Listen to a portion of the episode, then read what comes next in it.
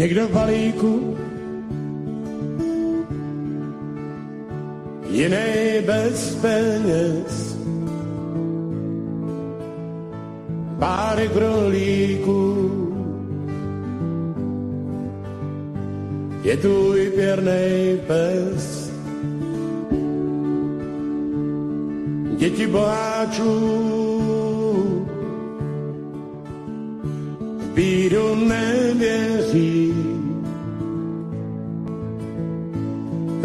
se nesluší, že bratu dveří stejnej zvon. Zvoní ke křtinám i k válce, načty hádky o morálce. Všem nám bude znít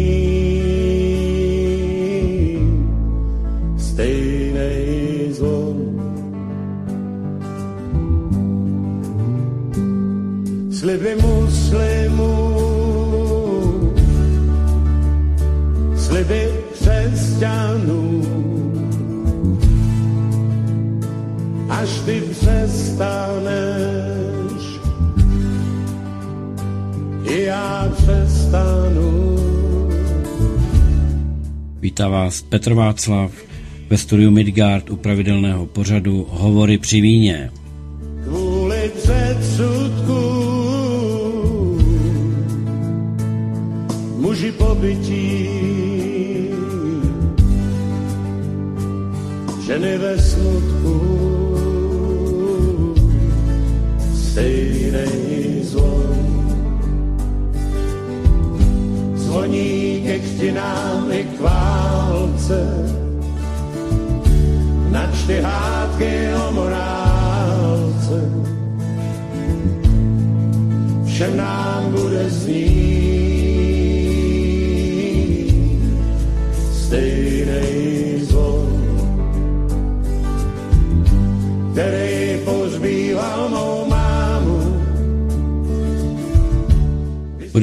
Rozebírat a budeme si vyprávět o věcech a záležitostech, které jste už možná slyšeli, ale pravděpodobně trochu jinak.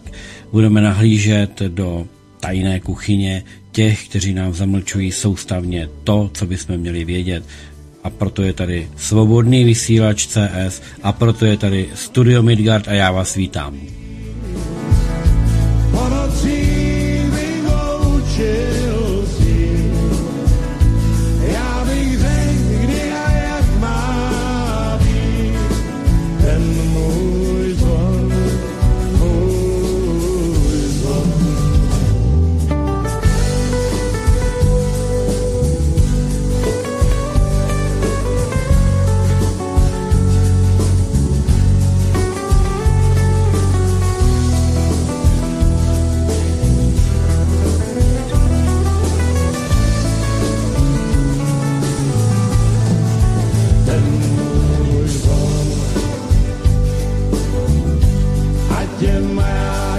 Bubnem, ať je světlem bludnem, ať lidem nedá spát. Ten můj zvon bude být jak dosud žádnej, dokud srdce nevychladne. Můj můj.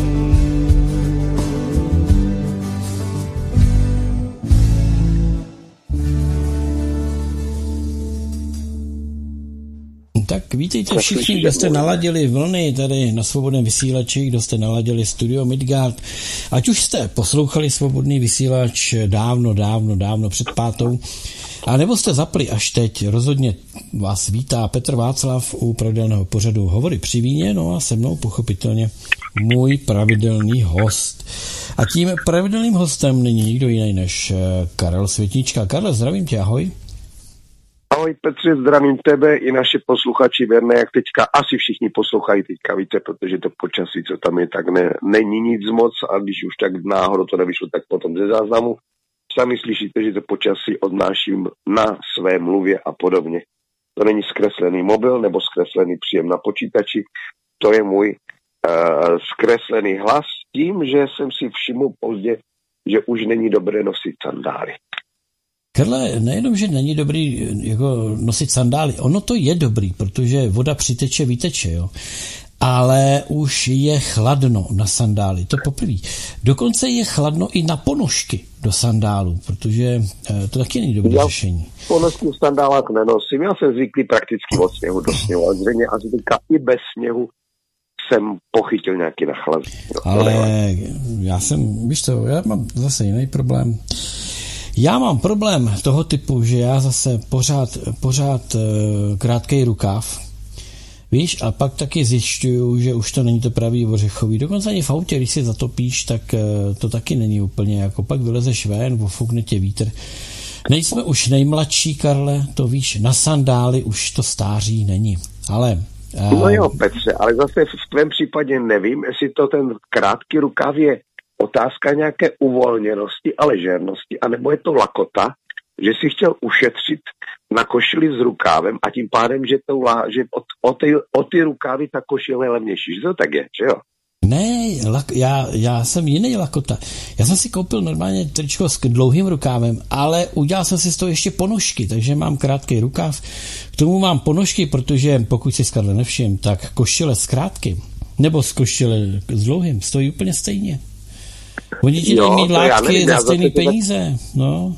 Jo, tak já mám totiž takovou A knoflíky ti nedají, ani dírky dvě takže, ti nedají. takže v podstatě ani netuším, kolik toho horší je, že mám ještě nějaké košile a trička a spousty svršku ještě v Praze, by se do nedávna vydal před covidem a stále nevím, jak se tam kdy dostat, protože tam u toho majitele toho bytu tam je to trošku problém v tom, že on už od dětství a tam je tam nějaká genetická vada, je prostě marot a nevím vůbec, jak se, co se děje nebo neděje.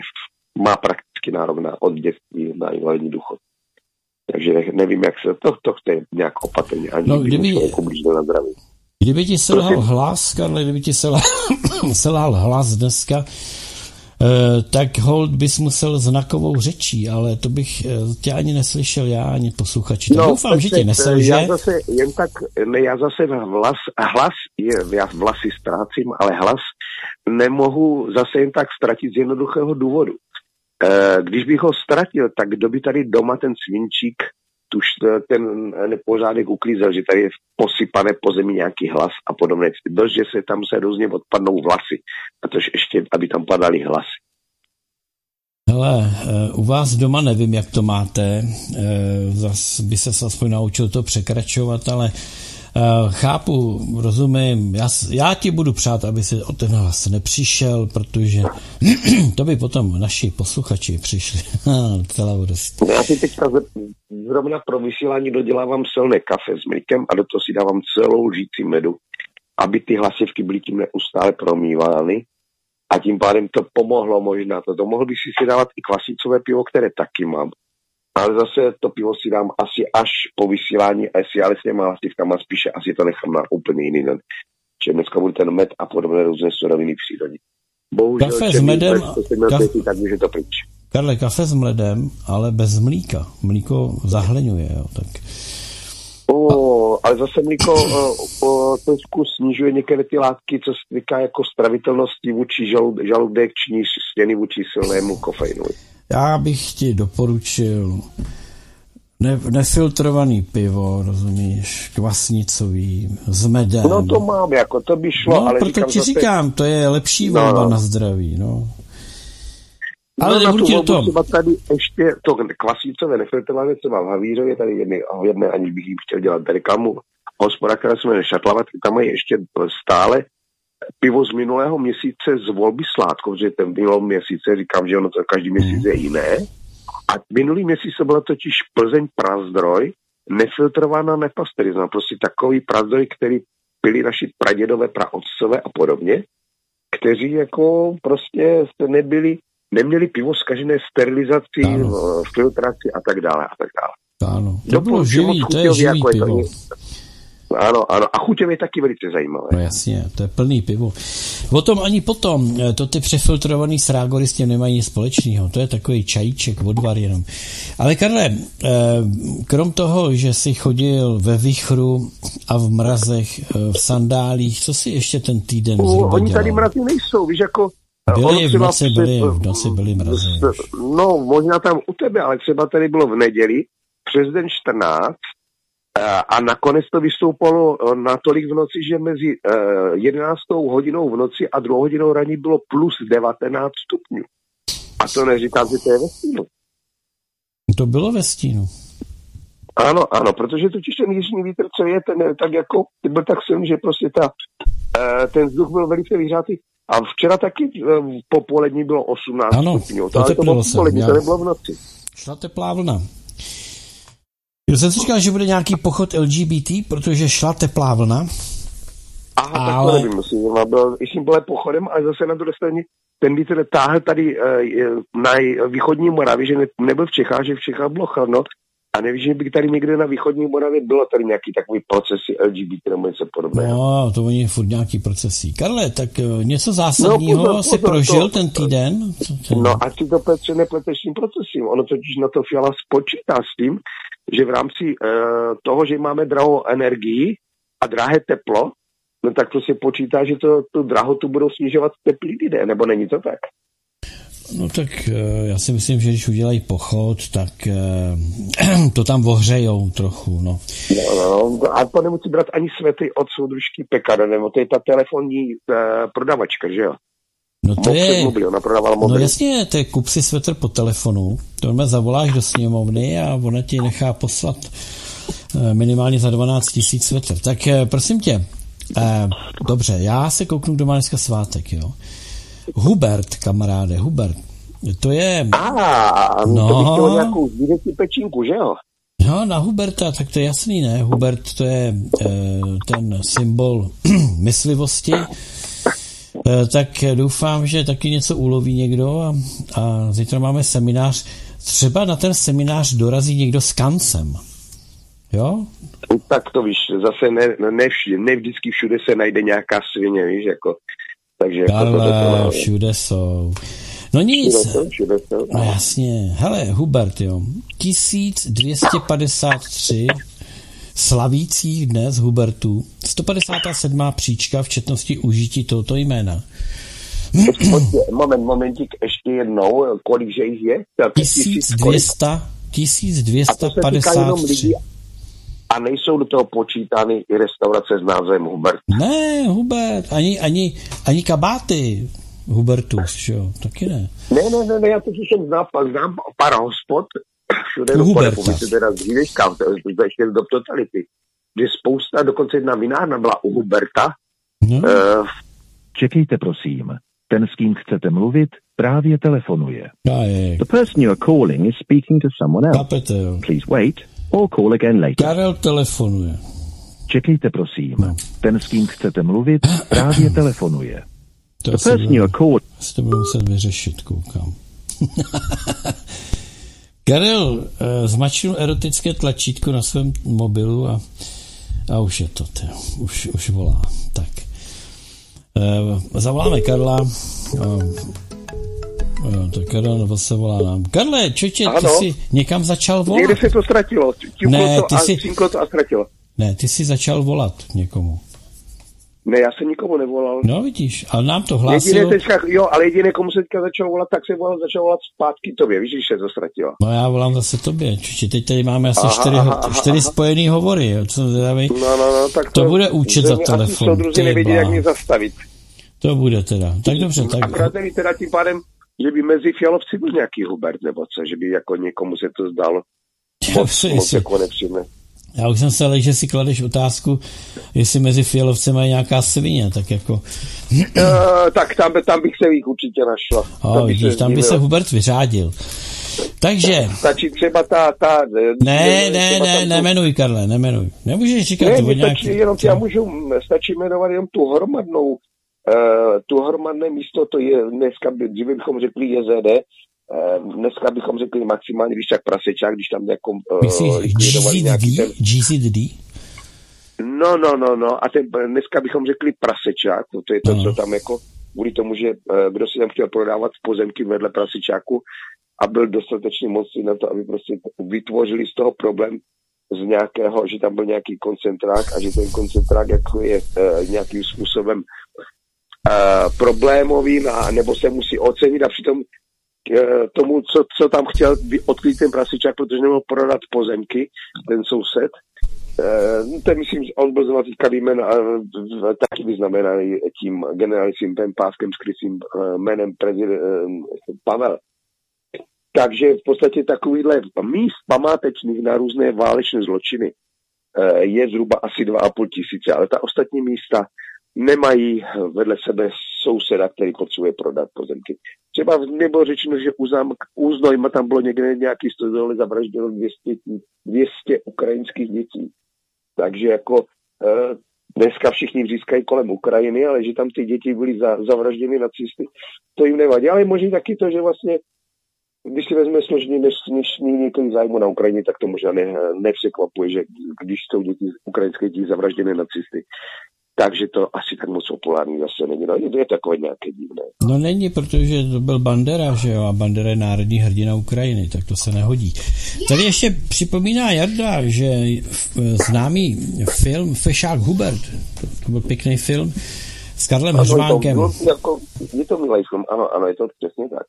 Pěkný film. Milý, vtipný, takový jak si žilo, jak se žilo, no, kdysi. V tom blahobytu. Tak, eh, já, to, já teda to dopovím. Přejeme všem Hubertům, eh, kterých je 1253, eh, Přejeme jim pevné zdraví, hodně štěstí, pohody, lásky, dárků, obdarování a gratulantů, pochopitelně. No a pěknou oslavu, hezky to, hezky to oslavte. Eliško, odchod. Ahoj. Papa. Tak, my jsme návštěvu. Tak, eh, přejeme... A to byla Eliška nebo Hubertka? Eliška, Já teď máte začal vzpomínat jako rychle z hlavy, jestli existuje i jméno Hubertka, jestli je Josef Hubertka. a Josefka. A to je Flobertka. Fol, jo, to no a to nebude asi jméno, to bude, to bude asi něco jiného. To bude něco jiného. To je možná nějaký, nějaký, nějaká pomůcka uh, uh, generálního pávka na třídního nepřítele.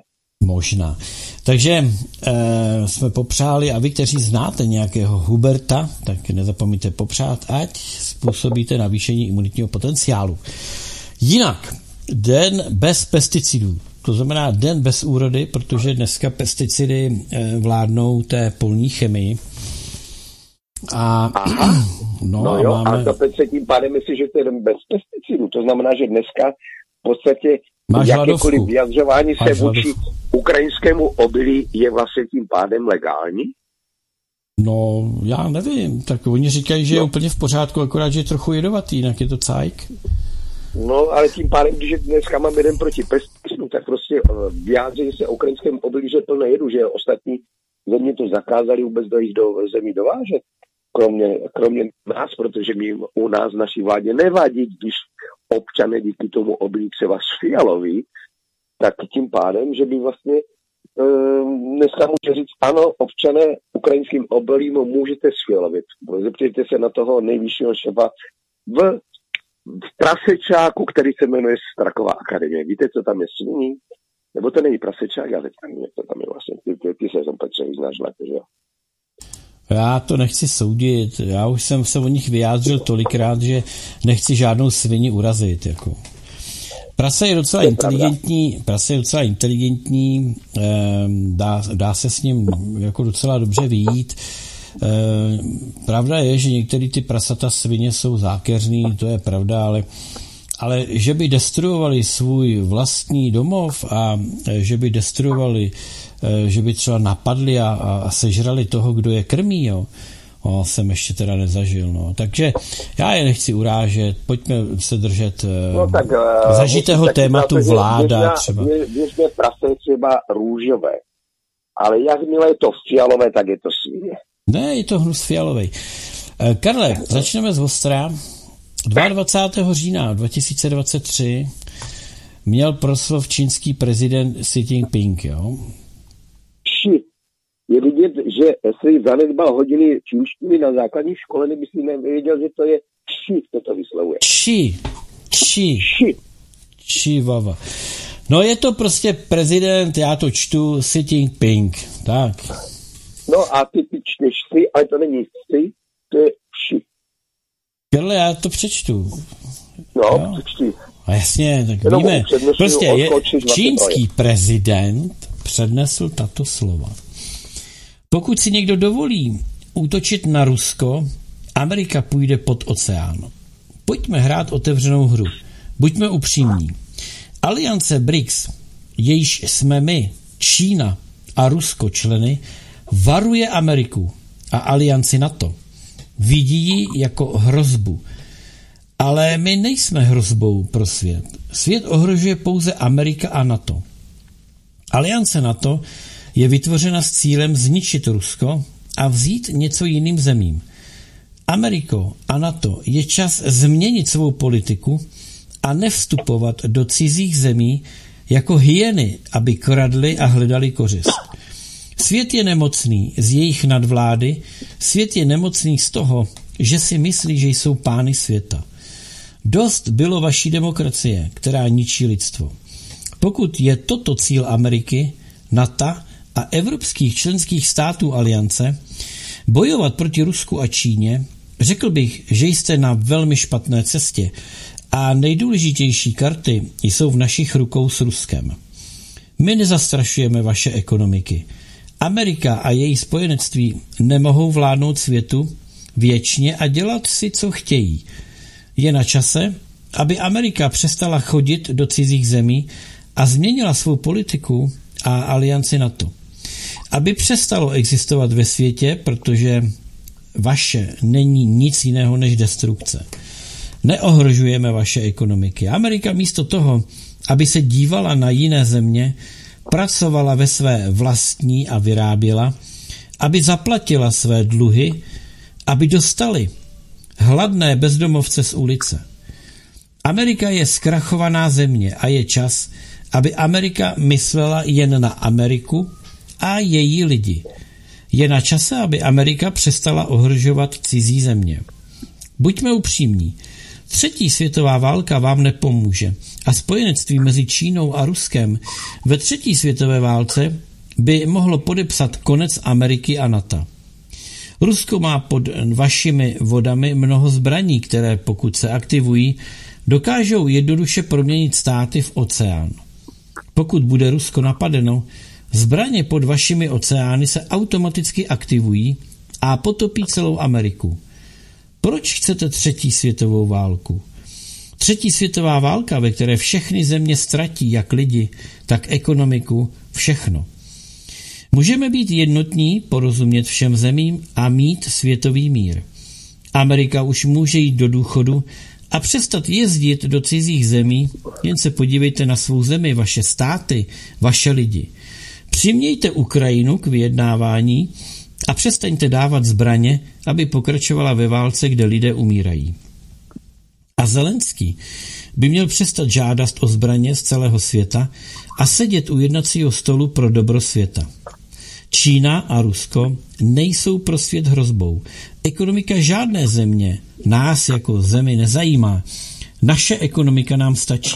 A pokud ve světě nastane třetí světová válka, tak to poslední, co by mě zajímalo, je ekonomika Ameriko a Evropo, stejně jako aliance NATO. Sebe ničte, ale i všechny. Sebe ničíte, ale i všechny. Nekopejte si hrob. Vylezte ven z hrobů a myslete jen na své země, na své národy. E, myslím si, že to byl velmi trefný projev. Co myslíš, Karle? No, je ten projev asi dost hodně zastaralý, jak ty říkáš 22. října, protože e, je to asi, teďka nevím, ono taky ty dny letí rychle. No je to asi 10 dnů na celých, no. Před dušičkama nebo před svátkem všech svatých, že byl tam výrok e, starouška Bidena s požadavkem, že se chce setkat s e, panem prezidentem Ši, protože zřejmě mu asi došlo, že prostě věci jsou nějak úplně jinak ale ne, nelze, taky lze možná hm, odtušit, ale říkám, to je spíše tak jako jenom můj názor, že, eh, že prostě, že třeba ta, to, ten, ta nabídka Bidena, že bych chtěl přijít za panem Ši, že může být právě na základě toho, co teďka si přečetl. Netuším. Ale vedle toho Amerika taky, a to už taky lze najít podrobnosti k tomu, detaily i s odkazy na webové stránce Michal a Petr eh, Com, kde jsou odkazy na to, že vlastně američané nečekaně zjistili, že jak oni prostě hartusí všude možně kde čím možným. Tak mezi tím v Rusku si dostavili všechny možné zbrojky, co potřebovali. Takže v podstatě oni nekecali, jak se říká, ale prostě jednali a konali.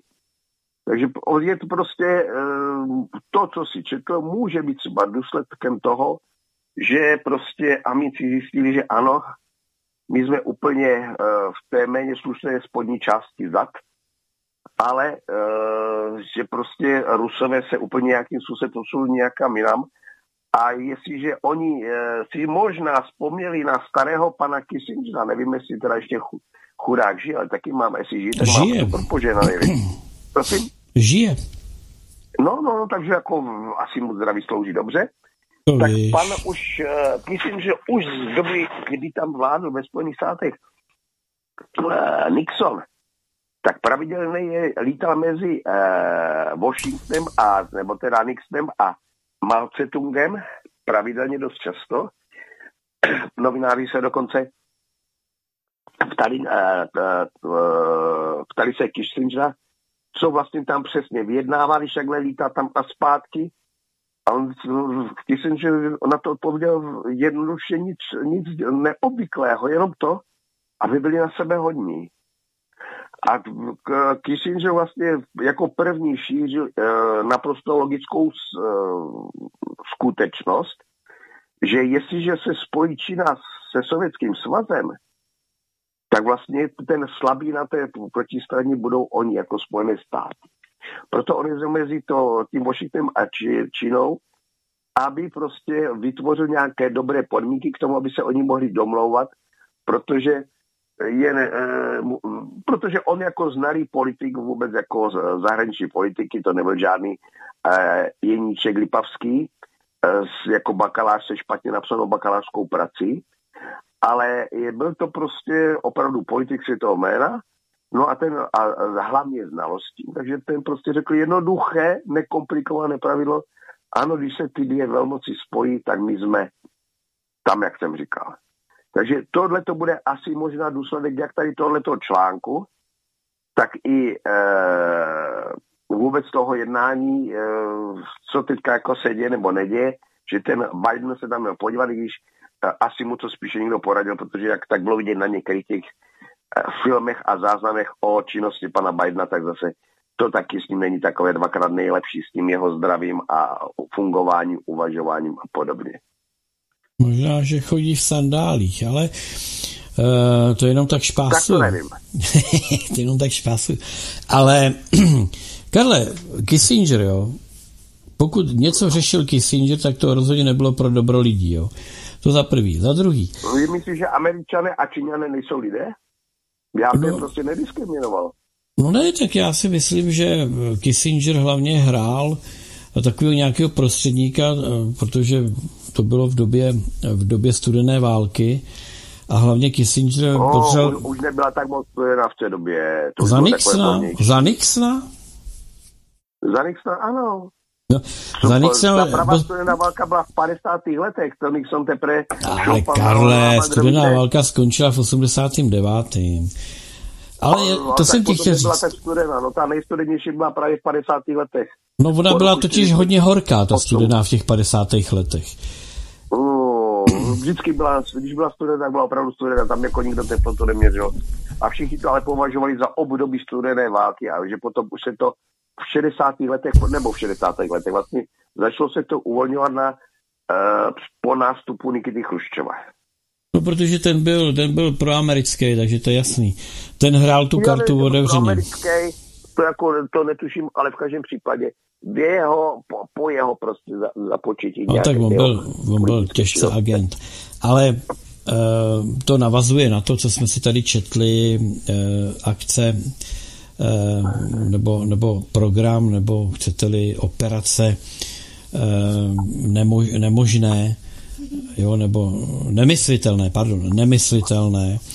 A to bylo vlastně, to byla operace, která byla plánovaná hned po skončení druhé světové války, eh, kdy se chtělo napadnout eh, stalinovský Rusko a, a sovětský svaz tedy a dorazit ho, jenomže tím, že Stalin dobil eh, Berlín, tak předvedl, že rudá armáda není vyčerpaná, ale naopak je těžce přichutí. Jo. Takže nakonec všichni... Hmm, to by asi těžko. Jo, Karle, no tak to jsou, to jsou otevřené archívy, jako, tak... No ano, ale ty otevřené archívy psal kdo? No to jsou archivní... Někdo potřeboval, aby ty archivy, aby tam byly ty věci, které jsou... Musíš brát zase vždycky, že ty archivy, jak zaprvé se říká, že vítězové si diktují dějiny, to je jedna věc. A za další, to už je tady bylo i teďka, když se otevřely archivy STBáku, tak vychází jednoduše to jsou britské věc. archivy. Karle, tahle ta akce... Ne, já teďka chci říkat příklad. Ne, já britské yeah. archivy taky... Tam měli přece jednoho šefa od, eh, tedy jak jsem ten na P se jmenoval tam ten agent uh, od KGB a podobně. Ale to je, to tím nechci říct tady tohleto. Vždycky to vycházelo, že prostě ti lidé, co vytvářeli ty archivy a ty zprávy, museli vytvářet tak, aby prostě nadále u svých zaměstnavatelů byli dostatečně důležitý a poplatní, že oni, ano, my to hlídáme, my to hlídáme a tady začínáme tohleto, ale nikdo to neověřil, jak to ve skutečnosti je. A oni potřebují pouze vykazovat yes. práci, jakoukoliv hrozivou a čím hrozivější to vypadalo, tím více prostě byli jakoby důležití a stále placení. Jak řekli, a ono se zase nic moc neděje, no výborně, je všechno v pořádku, tak my vaši práci nepotřebujeme a propouštíme vás. Ne, oni potřebovali vyplňovat, eh, vyplňovat prostě je, tak, Karle, aby prostě měli stále tu práci. Karle, promiň, eh, poslechni pořád z pondělka, já tam tu operaci eh, popisuju, čtu tam eh, z toho, co bylo k tomu napsáno, zdokladováno, eh, co tam bylo k tomu dodáno, jako dobové dokumenty, je to jednoznačný. Jenom, ale pojďme se vrátit k tomu Kissingerovi a do toho období Nixona. To, proč Kissinger se pohyboval neustále mezi těmito velkými zeměmi, bylo z jednoho důvodu, jestli si vybavuješ, tak zlatý standard v tu dobu skončil, protože Francii došla trpělivost a myslím, který to byl, de Gaulle ještě v 71. E, tam už si nebyl de Gaulle, tam už jako... To bylo teďka, kdo, to před jeho odchodem, jo, člověče. No, nevím. Um, jeden, jeden z těchto těch francouzských velkých prezidentů tak vyzval Ameriku, aby jim směnila dolarové zásoby za to zlato, kterým to je teda kryté. Takže Amerika si půjčila zlato, kde mohla a Francii tedy vyzlatila, jak se říká. Na základě toho všem vyhlásili, že zlato je přežitek a e, zavedli takzvaný petrodolar. Takže já si myslím, že to byla tahle krize, která přiměla e, Kissingera. Ale ten projev tady e, čínského prezidenta, ten berme jako projev šéfa země, která je největším držitelem amerických dluhopisů státních. Jo. Takže to není nějaký plácání prknem o hladinu rybníka.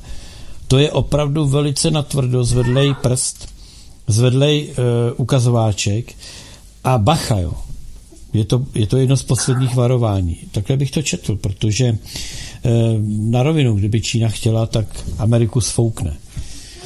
Tak to jenom k tomu, jestli chceš ještě tedy k těm dluhopisům a k této situaci. O, netuší, protože dluhopisy jako v podstatě v tuto chvíli všichni řeší nějak jinak, protože e, nějaké ty dluhopisy a podobně pro ta hlavně krytí těch dluhopisů majetkama vedlo v té, té pověstné, e, tomu pověstnému e, krachu bank Lehman Brothers, kdy si ty, jak dluhopisy, tak i ty pojišťovací nebo zajišťovací eh, dokumenty prostě točili mezi bankami, až se zjistilo, že všichni si ruč, ručí a zajišťují všechno navzájem, ale ve skutečnosti není kryto vůbec nic, takže eh, někdo tvrdí, že dluhopis je dobrý, třeba teďka jeden kolega z konfederace politických vězů měl velice úspěch s dluhopisy eh, ve své obci, nebo to bylo malé městečko, kdy zastupitelstvo vhodně kdy si vložilo své nadbytečné prostředky do dluhopisů státních a teďka se jim to jakoby finančně velice dobře uh, hodí a tak dále, tak dále, jako uh, výnosy z toho. Takže někdy ty dluhopisy, ale to prostě to je otázka to, aby to sledoval někdo ekonomicky přímo konkrétní dluhopisy v konkrétních případech, protože nelze brát dluhopisy v obecné rovině. Ano, dluhopis je to právě ořechové. Prostě musíme být všichni opatrní na všechny tyhle ty finanční podivnosti, toky a podobně. Já myslím, Karle, že dluhopisy, zejména státní dluhopisy v mezinárodní úrovni, jsou politický no, kladivo. To, ano, ale to jsou, počkej, straně... to, jsou no, poli, to je politický kladivo, jo. Čili eh, Čína nepotřebuje americký dluhopisy. Čína, si, Čína ty dluhopisy kupovala proto, aby jednoho dne je správným způsobem použila. To je celé podle mého.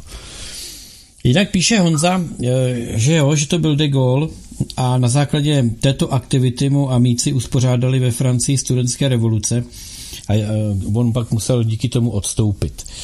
Takže pomstili se mu, jak se sluší a patří Rothschildové. No, ty jsi chtěl něco říct, Karle? Uh, ne, já jenom jsem se k těm dluhopisům jsem jako tohle, že v podstatě ty státní dluhopisy sice mají nějaké jakoby garantované procento, ale mám obavu, jestli to, jak je to zajištěno, to procento zaručeno, zaručené procento na těch státních dluhopisech, při, dluhopisech v případě, e, tam je sice bývá většinou tam kolem těch 5 plus, plus minus zhruba těch 5%, ale na druhé straně, jestli na, třeba ty, jak ty dluhopisy počítají s tím procentem v případě, když ten stát vytváří uh, inflaci svým jednáním a tím pádem vlastně snižuje nebo nesnižuje to procento a tím pádem ničí ty věřitele, kteří ty dluhopisy poskyty. Nezdá se ti to tak náhodou? Uh, dluhopisy, už jsme se o tom bavili minule, o dluhy a dluhopisy, to se neřídí uh, inflací té dané země. Ale no, tohle, logicky, proto. logicky. Víš, co na těch proto. dluhopisech zajímavý? Víš, co na těch dluhopisech zajímavý? Že čím víc jich nakupuješ, tím menší hodnotu mají. Jo? protože pochopitelně se vytrácí ta záruka. Jo. To znamená, že eh, čím si jich víc nakoupíš, tím méně jistou máš eh, tu návratnost. No a proto je kupuji s čím dál tím větším rizikem, s čím dál tím větším tedy procentuálním oceněním toho rizika, což no je ten úrok. Ale z toho, co ty říkáš, se nedá určit, nebo je na zváženou, které ty dluhopisy jsou, od kterého státu jsou ty správné. Já třeba už jsme tady s kolegama uvažovali, že teoreticky, jestli by to stálo za to, abychom my investovali, uh, nakoupili dluhopisy polské, protože polský zlatý furt stále drží, to pouze koruna padá. No a stejně jako my používáme jenom polské peníze tady, takže tím pádem, že bychom to uh, používali jenom ty dluhopisy z toho důvodu, že prostě Uh, jsou to peníze, které my běžně používáme oproti jiným, kteří bohužel mají tu smůlu, že nemají možnost zakupovat v Polsku, ale včera třeba jsem jedním expertem, to když se k tomu ještě dostaneme, a ten říkal, no já taky, prostě naštěstí mám chalupu v Podkrkonoší, no tak prostě, a on totiž bydlí v Praze, to je takový expert přes PR, jako dalo by se říct jednička, u nás dokonce to učí na vysoké škole jako expert. No a on říkal, no já pochopitelně umím počítat, tak jenom jezdit na chalupu, tak narveme auto, odjedeme do Polska na nákup, a to jedeme domů do Prahy, no, pro sebe, pro rodinu a tak dále, a tak dále, no. No to prý skončilo, ale Ono Karla. právě proto i ti Pražáci dokonce, už když mají tu chalupu někde poblíž, tak i ti Pražáci ve velkém jezdí nakupovat do Polska a tím pádem počítám, že prostě ty dloubici polské by mohly mít celku dobrou cenu, protože to Polsko se nějak u nikoho moc nezadlužuje, respektive mají natolik uh, dobré občany, nebo dobré občany, zodpovědné občany a vlastence, protože oni jako jedni z mála se třeba už i za totality několikrát ozvali proti zločinům bolševiků, třeba i proti zločinům generací Mapávka a tím pádem prostě veškeré vlády v Polsku vědí, ano, my musíme fungovat podle zákona, podle přání národa, protože jinak nás smetou jak smetli, smetla tady ty komunisty. Karle, uh, to je jistota. Já jsem někde četl, se k tomu vyjádři, že v Polsku se chystají zavést, možná už zavedli, že Češi tam budou nakupovat výrazně dráž než Poláci. Takže jako to má, má to být konec eh, levných polských nákupů. Nevím, jestli to je nějaký návrh někde do vlády nebo kde, co, jak, ale psali to na mainstreamu, jo, tady, tak nevím, jestli to má nějakou Já hlavu myslím, patu. že si to psal ten mainstream, který neustále chvál, vychvaluje vraždění lidí na Ukrajině, nebo předtím vychvaloval chemikály americkou o, o tom, jak je dobrá a přitom e, naše knížka vyšla v roku 2012, česká knížka českého autora, který se jmenuje Praha zázračná nebo zázračná Praha. A tam se popisuje, jak se prostě dělají tyhle ty vakcinační a nepodobné podvody. A teďka média tohle to všechno tvrdila a podobně, co to je všechno za zázraky, byť americké. A dodnes se ta média neopravila, neomluvila a nežádají třeba očkodné po těch, co jim to tvrdili. A přitom americké soudy už e, na jedné straně všichni prostě se obrací na tu Ameriku jako náš vzor, jak to byl dříve sovětský svaz náš vzor, aniž by prostě respektovali, že máme šikovnost našich českých občanů a ne nějaká Amerika nebo Rusko. Ale v každém případě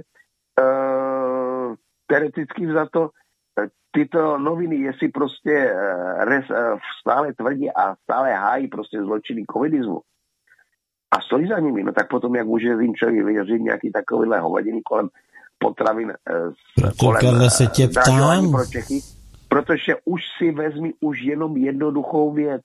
Jak bys to chtěl asi udělat? Proto se tě na to ptám, ty jsi jako polskofil, no, no tak já se tě na to ptám. Nesmysl, který je naprosto nereálný, protože Eh, Ale jak nereálný? Podívej se na Chorvaty. V Chorvatsku eh, tě tam odrbou prostě, eh, protože nejsi Chorvat. Tečka. Chorvatovi to dají tu večeři za tolik a to by dají za tolik. Jak nejde? Všechno jde. Já si myslím, že Chorvatsko začalo nějaké hovadiny na začátku prázdnin a velice rychle od toho ustoupilo a to bylo, že oni zvedali všechno pro turisty, pro všechny. No, velice o to ustoupilo, že turisti zjistili, no tak proč bychom vám vzít tisíce jiných zemí, ne, ne drahé Chorvatsko. A tím pádem vlastně ta ekonomika Chorvatska začala prostě klesat, protože uh, někteří si mysleli, že mohou kde více. To je stejné tak, jako by to bylo s těmi, pot, těmi potravinami v Polsku, protože v rámci otevřeného trhu Evropské unie by bylo jednoduché to, že Poláci řekli, no tady to je drahý, no tak my to těm Čechům dovedeme. Ostatně tady na Ostravsku je už různých několik proden, které mají jenom vyloženě polské zboží. Takže e, z Polska sice mají ho trošku dražší než jako v Polsku, protože v Polsku na některé, u nás musí na, to, na ty potraviny platit 15% DPH. U nich teda je 5%, ale na ty základní potraviny ani to 5% není. Ale v každém případě jim se vyplatí dovést to sem a prodávat prostě, že s tím pokryjí náklady na mzdy, na dopravu a na všechno, i na nájem těch proden, co tady si pronajmou. A je to jenom, že tady prostě přijde, buď to mají kamenné prodejny, nebo přijde jednoduše a ví, jak teda otevře přední okno a jednoduše prodává. Takže e, takovouhle věc, takováhle věc je nereálná. Už teďka to sem vozí, tak, tak by to vezli ještě více. No. Dobrá. Děkuji za vyjádření. Karle, k těm dluhopisům, jo. Hele, dluhopisy nakupuješ ze dvou důvodů, když je chceš kupovat. Jo, já třeba bych je nikdy nekupoval, ale budíš. První důvod je, že tam máš nějakou jakous takovou z garanci toho úroku, eh, s kterým se ti moc hýbat nebude. Jo. Takže, Ale ten úrok to je garance státu, u státních dluhopisů, ostatních ne. No, já se bavím o státních dluhopisech. Takže no, to, eh, to je jakoby jedna věc, což ale v době rozkejvané ekonomiky nemusí být zrovna dobrý, protože uh, můžeš na tom docela hodně tratit. Uh, zapomeň na návratnost. Tady bych vůbec o návratnosti v současnosti bych vůbec ani nehovořil, protože můžete zajímat jenom ten úrok. Jo. No a likvidita bude velice, velice chabá, řekl bych. No a nebo jako Čína, tak můžeš nakupovat dluhopisy Ameriky z toho důvodu a z toho titulu, že máš přetlak dolarů, eh, o kterých víš, co víš. Takže za ty dolary prostě nakupuješ eh, státní dluhopisy. No a, a máš to z politického důvodu, protože ty pak diktuješ. V určitou chvíli převezmeš iniciativu k tomu, aby si ekonomicky diktoval. To je problém všech zadlužených zemí. A jestli Amerika je nejzadluženější země, která se snaží diktovat nějakému počtu eh, zemí, eh, které jsou zadlužené u ní, jo, eh, tak v podstatě Čína to může vyřešit všechno najednou. Já jsem tady o tom mluvil v úterý, takže opravdu bych to nebral, být Amerikou, nebral bych vůbec na lehkou váhu to, co jsem tady četl od čínského prezidenta. Pojďme do českých luhů a hájů, Karle. Fakt si sedni, teďko, dobře, se ukotvi. No teďka to je to velice dobré, protože v těch luzích a hájích je podzim, padá listě a tím pádem je to usednutí do listí měkké jo, já jsem, já jsem poslouchal, já jsem byl v České Lípě, jel jsem krajinou pod Bezdězem ve středu. Eh, krajina pod Bezdězem, krásně vymalovaná, jsou tam okolo Mácháče a tam, tam jsou doxy, že jo, tak tam jsou smíšené lesy, takže nádherná scenérie a obrovské množství tam byla houbařů. Ta ruská trojka někdy fungovala, že jo? Jaká trojka? Ruská. Já, Karle, nevím. Mě ani švédská nezajímá v podstatě. No, ruská byla přece to Hinku, Vileme a Jarmilo. Jo, no, vidíš to. To já, no. já radši ne, Karle. Takže vrátím se k tomu. Je tam, byl tam spousta houbařů. Spousta houbařů. Akorát si myslím, že pod tím barevným listím, které už bylo spadané, je umění asi najít nějakou tu hlavičku s tou pěknou houbičkou. Tak pojďme do našich luhů a hájů. Výroky, výroky našich, já nevím, jak to nazvat, jo, našich fialových dárečků, nebo profialových. Petr Fiala. A to naprosto s klidem, řekl. Nezajímá mě, že ostatní státy ukončují podporu Ukrajině a, my upr- a uprchlíkům. My, i třeba jako poslední stát na této planetě, budeme bránit Ukrajinu před ruským agresorem a dál ji jak vojensky, tak finančně podporovat. Tak mám pocit, jestli ta Ukrajina nám jako začala patřit, nebo, nebo tam má Fiala třeba rodinu, nebo chápeš? No, nevím teda jak s Českou lípou. Nezapomeň, že u České lípy byla obrovská kasárna sovětských okupačních vojsk. Že Okolo Milovic jsem jel, prosím tě. Ale u České lípy taky. Od tam třeba pochází Mimoň, no, Mimoň. ruské armády, soudružka Hejna, kterou si vzal potom u sovětského KGB evidovaný soudruh Michail Romancov, který ještě za to táče, kdy my jsme nemohli nikam ani do Sovětského svazu, tak bez problémů lítal do Spojených států. Nikdo si to nevšiml, jako že on prostě jako má tyhle ty privilegie. A proč si nikam občana... nemohl, Karle? Proč si nikam nemohl? Prosím? Proč si nikam nemohl? No, protože soudruzi mě nepustili. Ty jsi asi zlobil, nebo proč tě nepustili? No to se, se musí zeptat soudru, oni tady nepouštěli většinu lidí, to oni maximálně koho pouštěli, tak pouštěli takové ty různé komunistické a svazácké papaláše, kteří prostě provozovali vůči ním rektální alpinismus a udržovali vlastně tady občany v nějakém tom teroru komunistickém. Ježíš, já tak na ten teror. Karle, rád vzpomínám, člověče. To no, se nám to žilo. To tady země, bylo pěkně. asi si patřil těm vyvoleným, kteří, dejme asi tomu, jo. nebyli pro následování. Asi jo. Ne, já jako nechci to zlehčovat, ale můžu ti říct, že u nás ve svazácké organizaci eh, jsme nemohli udat pět poukazů na asi pěti, pětidenní výlet do Francie, z Paříží a tak dál. Eh, nechtěli jet ty lidi. Jako neměli, no, já neměli nevím, tam byly podmínky na ty poukazy, víš? Nebyly tam podmínky od CKM, jenom, jenom si zaplatil, já nevím, kolik to tenkrát stálo, do tisíce korun to stálo, jo, těch pět dnů. No, tak záleží zaprvé, kterým soudruhům, svazákům se to nabízelo. A jestli ti soudruhy svazáci byli na to dostatečně vysokou postavení, že měli možná nějaké lepší nabídky než nějakou obyčejnou Francii. No ne, tohle to byli normální dělničtí svazáci a úředničtí svazáci a nakonec tam zase jeli ty samý, nakonec tam zase jeli ty samý, protože jinak by ty poukazy propadly, víš?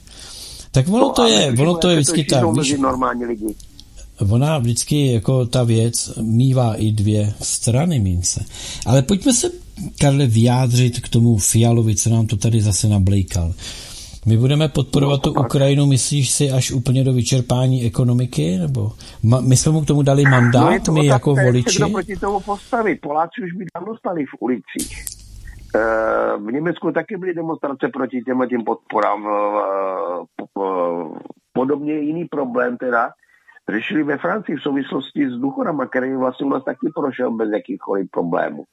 A to ještě někteří se snaží to dávat k ústavnímu soudu, ale Rychecký už ve svém rozhovoru, mám že to je na ČT24, 24, jak je takový ten rozhovor, interview, interview ČT24, jak se to bude vždycky před, po té 6. hodině. A mám že to bylo těsně po tom, co dostal ten úplatek organizovaná pávka za služby ve prospěch Sovětského svazu. Takže uh, jednoduše on tam přiznal, naznačil, že vlastně tyto věci, které jsou jakoby sněmovní, uh, sněmovna nebo všechny tyhle ty různé uh, strany nebo ti, co se cítí být poškození fungování sněmovny, tak on tam vyjádřil jako svůj názor na to, který, kterým ukázal nebo naznačil, ale můžete dávat, co chcete, my to stejně smeteme. Karle, teďko jako právní názor chci, jo? No. Když Petr Fiala se vyjadřuje takto, tak bych to ještě možná chroupnul v okamžiku, kdyby jsme měli e, nějakou ekonomiku výkonnou, měli bychom zbytkový rozpočet, e, neviděli bychom co s prachama, a možná bych, by spousta lidí uvěřila i těm nesmyslům o nějaké dobré investici do ukrajinského regionu jako do budoucna. Pokud ovšem tato vyjádření zaznívá v době, kdy ve sněmovně ti sami lidé hovoří a zdůvodňují odrbávání občanů České republiky, eh, že na to, či ono nejsou peníze, a že to, či ono se musí zdražit a to, či ono se musí um, jaksi už ukončit nějaký valorizace a takový, protože na to nejsou peníze, tak pak bych tady možná viděl něco jako vlasti zradu, nebo mm, jak bych, možná najdeš eh, lepší slovo, protože když nemám peníze a poslední peníze, kterými můžu zachránit fungování státu, nadspu do věcí, Eh, do kterých v úvozovkách nám až tolik není, jo, tak je to buď špatné hospodaření, nebo vlasti zrada, nebo jak, to, jak ono to je s tím prosazováním zájmu cizích mocností? Eh, našel bys tam na to nějaký paragraf? Eh, já ti na to Petře odpovím jednoduše jediným slovem úplatek.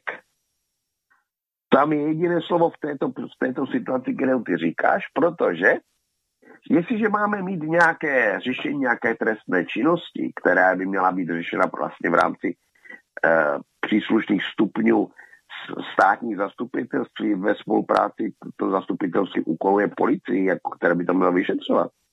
Ale toto státní zastupitelstvo, zastupitelství oproti eh, eh, tomu oproti e, normálnímu stavu, který bychom očekávali v dobré víře, co platíme z našich daní, tak my z našich daní neplatíme podvodníka e, e, Igora Stříže. On tam má další podvodníky pod sebou. Stačí teďka, jak teďka byl jmenovaný nový vrchní ředitel, uh, nevrch, ne ta, nedávný uh, generální ředitel bezpečnostní a informační služby, ne bezpečnostní informační služby, opravují generální inspekce bezpečnostních sborů. Uh, já ho znám velice dobře, to je spolužák z Plzeňské fakulty. No a on v podstatě poté, co odmítl vyšetřovat uh, pedofilní činnost uh, tady Tomáše Kužila, uh, krajského ředitele v Ostravě, totež pedofilní činnost a uh, vychvalování nacistů Vodrážkem, a to tež vlastně i se potom potvrdil i Genancius Pálek, který Vondráška za tuto organizování a krytí pedofilní činnosti a oslavování vyvražení 300 tisíc židů za Hitlerem, jestliže tohle to ocenil uh, generácius Pávek s jménem prezident Pavel, ocenil vyznamenáním tím, že ho povýšil do vyšší generálské hodnosti, tak potom se těžko očekávat, jestliže takhle stát uplácí nejvyššího státního zástupce a i další podobné zločince, tím, že ustanovuje nebo schvaluje jejich ustanovení do příslušných funkcí, tak potom těžko od nich lze očekávat, že bude vlastně tito lidé budou uh, Fialu a kohokoliv pronásledovat za cokoliv v této zemi. Protože jsou prostě si, že máme tady zákony o zločinech komunistického režimu a přesto aktivní zločinec toho komunistického režimu je jmenován nejvyšším státním zástupcem. Stejně tak jako prostě nevadilo, ne, bohužel zákonní to není, aby prostě hlídali, že prostě že stejně jako by se řeklo, ano, my máme demokracii, tak toho Hitlera taky můžeme nahrát zvolit, protože měl dobrou kampaň placenou z Ameriky. Stejně tak je to s tím pávkem. No tak tím pádem jako těžko lze očekávat, že nikdo v naší hierarchii, a co to pedofilní státní zástupci nebo nacističní státní zástupci, tak, uh, nebo policisté, kteří uh, také proti ním nezakročí. No tak potom těžko lze očekávat, že někdo se bude zabývat tím, co dělá uh, nacistický fialový zmetek, který jako se chlubí veřejně, akorát, že chudák netušil, že tam jsou novináři čeští, se chlubil v Německu veřejně, že on už za totality v roce 88 spolupracoval s, s to německým Landsmannschaftem, lidmi, kteří byli vyhnáni pro své zločiny uh, té, takzvané velké čtyřky, ne Benešem, Beneš pouze byl vykonavatel, ale o tom rozhodli jiní. Uh, Stalin, Churchill, Roosevelt a uh, uh, de Gaulle, když se rozhodovalo, co jako po válce s Němci a podobně. No ale vedle toho, jestliže tito uh, lidé prostě dříve se mohli ozvat a byl prostě udělaný pořádek, tak v tuto chvíli pořádek není.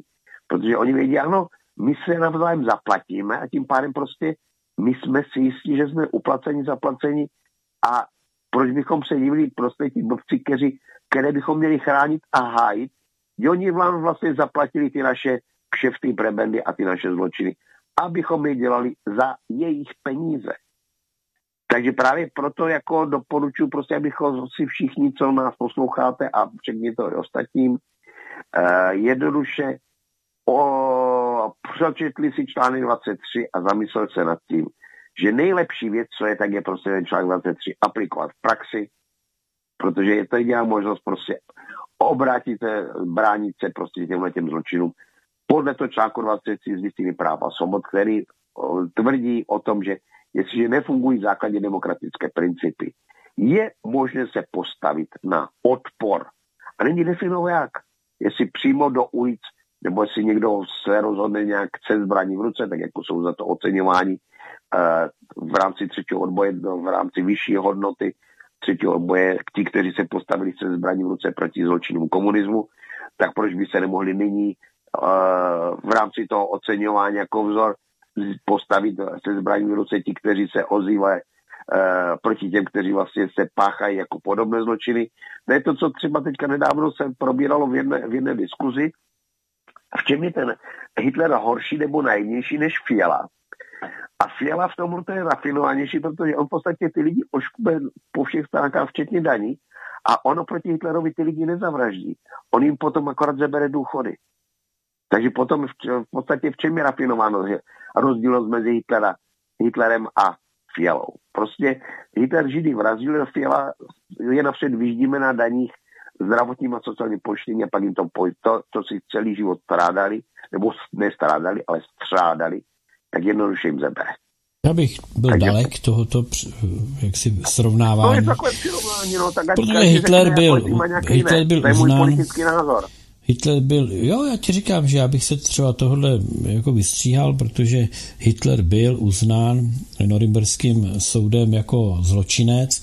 Fiala eh, je v jiné pozici, ten ještě uznán jako zločinec nebyl oficiálně soudem. Ale mediálně všude se v nezávislých o tom hovoří, že je zločinec. No jasně, i my to říkáme, Karle, přece. My no, to říkáme.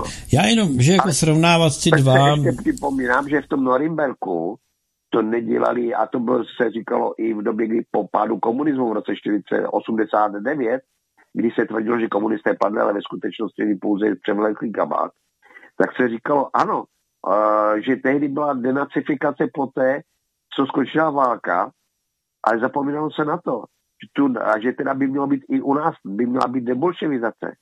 Ale zapomínalo se na to, že tu denacifikaci v Německu neprováděli Němci, tu prováděli eh, moc, jiné mocnosti a ne Německo. A u nás nemáme žádné eh, žádné spojence Francii, Itálii, eh, Francii, eh, Británii, Rusko a Ameriku, kteří by u nás provedli debolševizaci. Takže potom se vědět, že oni... Nechápu, proč by u nás měla být debolševizace. No tak protože si máme zločiny o zločinech komunistů. No, Včetně, jako myslíš teď v jako současnosti jako nebo po válce? To jsem to neuměl zařadit teď. Ne, zločiny, komunistů, zločiny komunistů byly po roku 89. Jo. Karle, eh, tam jsem chtěl ještě něco říct, jo. Já bych si dovolil jiné srovnání.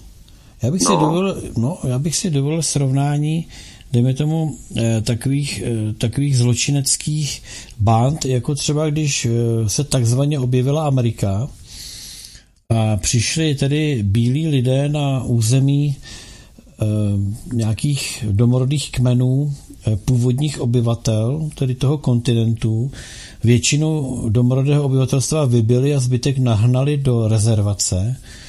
Jaký je ten rozdíl když se na to podívám, že byl stát Palestina, přišlo tam nějakých x eh, Izraelců, vystříleli tam, co se dalo. A do dneška se tam roztahují takovým způsobem, že dneska eh, chtějí, tu, chtějí ty zbytek palestinců narvat do té rezervace někde, kterou jim tam chtějí vybudovat.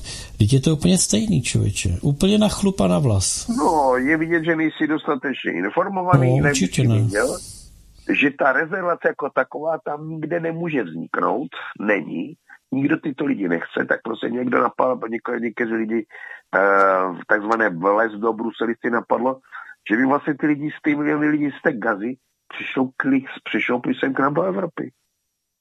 Nelíbí se vám to, tak si vemte. No vidíš to. Protože Egypt nechce, Izrael nechce, Jordánsko taky nechce, uh, Libanon je taky nechce. Takže kdo? A jediný prostě, kdo se tam ozval, že by je vzali, nebo teda, že by je měli vzít, tak to jsou prostě rektální alpinisté, neboli vlez do Bruselisté, uh, rektální alpinisté z Bruselu. Tí Víš prostě, já, ano, tak já jako uvažujeme o tom, že prostě, když bude potřeba, tak my si je vezeme. A to, že Němci mají už od té doby, co Merklova tým tam začala stahovat muslimy, kteří v podstatě to přišli brakovat, tu, tu, to Německo a Evropu. Uh, kdy německá tajná služba už v roce 2015 zjistili, že 85% eh, těch příchozích jsou muslimové ve věku 18 eh, až 35 let, to znamená nejaktivnější vojáci. No tak potom jako těžko lze očekávat do toho, že co to asi lze očekávat od těch palestinců nebo i dalších těch, kteří jakoby sem přichází, jako že jsou pronásledování, ale na druhé straně jsou pronásledování jenom do té míry, kolik ta Evropa nebo Amerika dovolí, aby byli pronásledováni. Proč oni nepodpoří? Ano, je to pěkné, že se eh, my vám, my víme o tom, že jste jako postižení nebo ubližováno vám je, ale my vám pomůžeme v tom, abyste tam zůstali hezky na svém území. Stačí si vzpomenout nedávno, jak byly ty eh, problémy kolem eh, kosovských Albánců z Kosova, jak, jak je tam začali zabíjet nějak a tak dále, začali tam nějaké věci kolem, to tak jednoduše eh, vzali, uh, všichni začali prostě se stěhovat do Itálie, aby prostě, uh, a, teda do, Itálie, do Albánie vedle a uh, do Itálie taky. A oni si spočítali všichni, jak celá Evropa i Američané, že mnohem jednodušší je udržet jim tam to, aby je nikdo nezabil doma. A tím pádem ty miliony za ty stany, spravu, lékařskou péči a všechno to, to potřebné, co potřebuje v těch uprchlických táborech, v podstatě je mnohonásobně dražší, než když pošlou armádu na jejich území, která neútočí, nechrání nebo něco takového, ona pouze hlídá to, aby oni bez uh, to, že by jim někdo ničil budovy, uh, majetky, zabíjel je, aby si mohli prostě bydlet doma pod svojí vlastní střechou, jít si to, co sami vypěstuje a podobně. Takže to samé, když by měli klid uh, na to území pásma gazy nebo nějaké další větší území, co by se zahodlo, že prostě kolik Eh, Izrael poskytne či neposkytne, nebo jak se dohodnou navzájem. Tam je důležité o to, aby ti lidi prostě neměli obavu z té nebo z té strany, že někdo je tam bude zabíjet, ničí majetky a podobně. Stačí. Jo, já je to nejlevnější musím... varianta, když se tohle to zabezpečuje, než aby se tam valili nějaké zbraně. Stejně jako to je na ty Ukrajině taky, když by tam nedávali ty zbraně, Fico na to přišel, nebo přišel s ním. Jako a, a to je logický, to přeci Karle, ne. Ale já jsem tě no, chtěl, já, po, já jsem tě chtěl pochválit. To, co jsme tady Petře komentovali, že vlastně ten PES, jak se tam jmenuje ta sociální, sociální demokratická platforma v tom, v Evropském parlamentu, tak je vypověděla, že oni s nimi nechtějí nic společného. Protože chtějí mít... demokratů v Evropském parlamentu nevadí, že Zelenský zakázal činnost sociální demokracie na Ukrajině. To je zvláštní, no. Takže Slováci, jsem... že jsou... Počkej, neutíkej mi, neutíkej mi zase no. z tématu. Já jsem tě chtěl pochválit, pochopitelně, protože já celou dobu jsem se nadechoval, chtěl jsem se vyjádřit v tom ohledu, že proč Egypt nepřijme, proč ty nepřijmou, proč tam ty. No protože to není řešení. Protože ano, to je ustoupení zlu, protože lidi, kteří měli svůj, svůj vlastní stát Palestina, proč by měli odcházet ze svých domovů jenom proto, že tam Izrael vyprovokoval nějaký střet a nějaký útok a takové věci. Teď tam to vře pořád. Čili tam je zapotřebí, aby jim tam někdo prostě šlápnul uh, už konečně na kuří oko a řekl a dost, jako jo.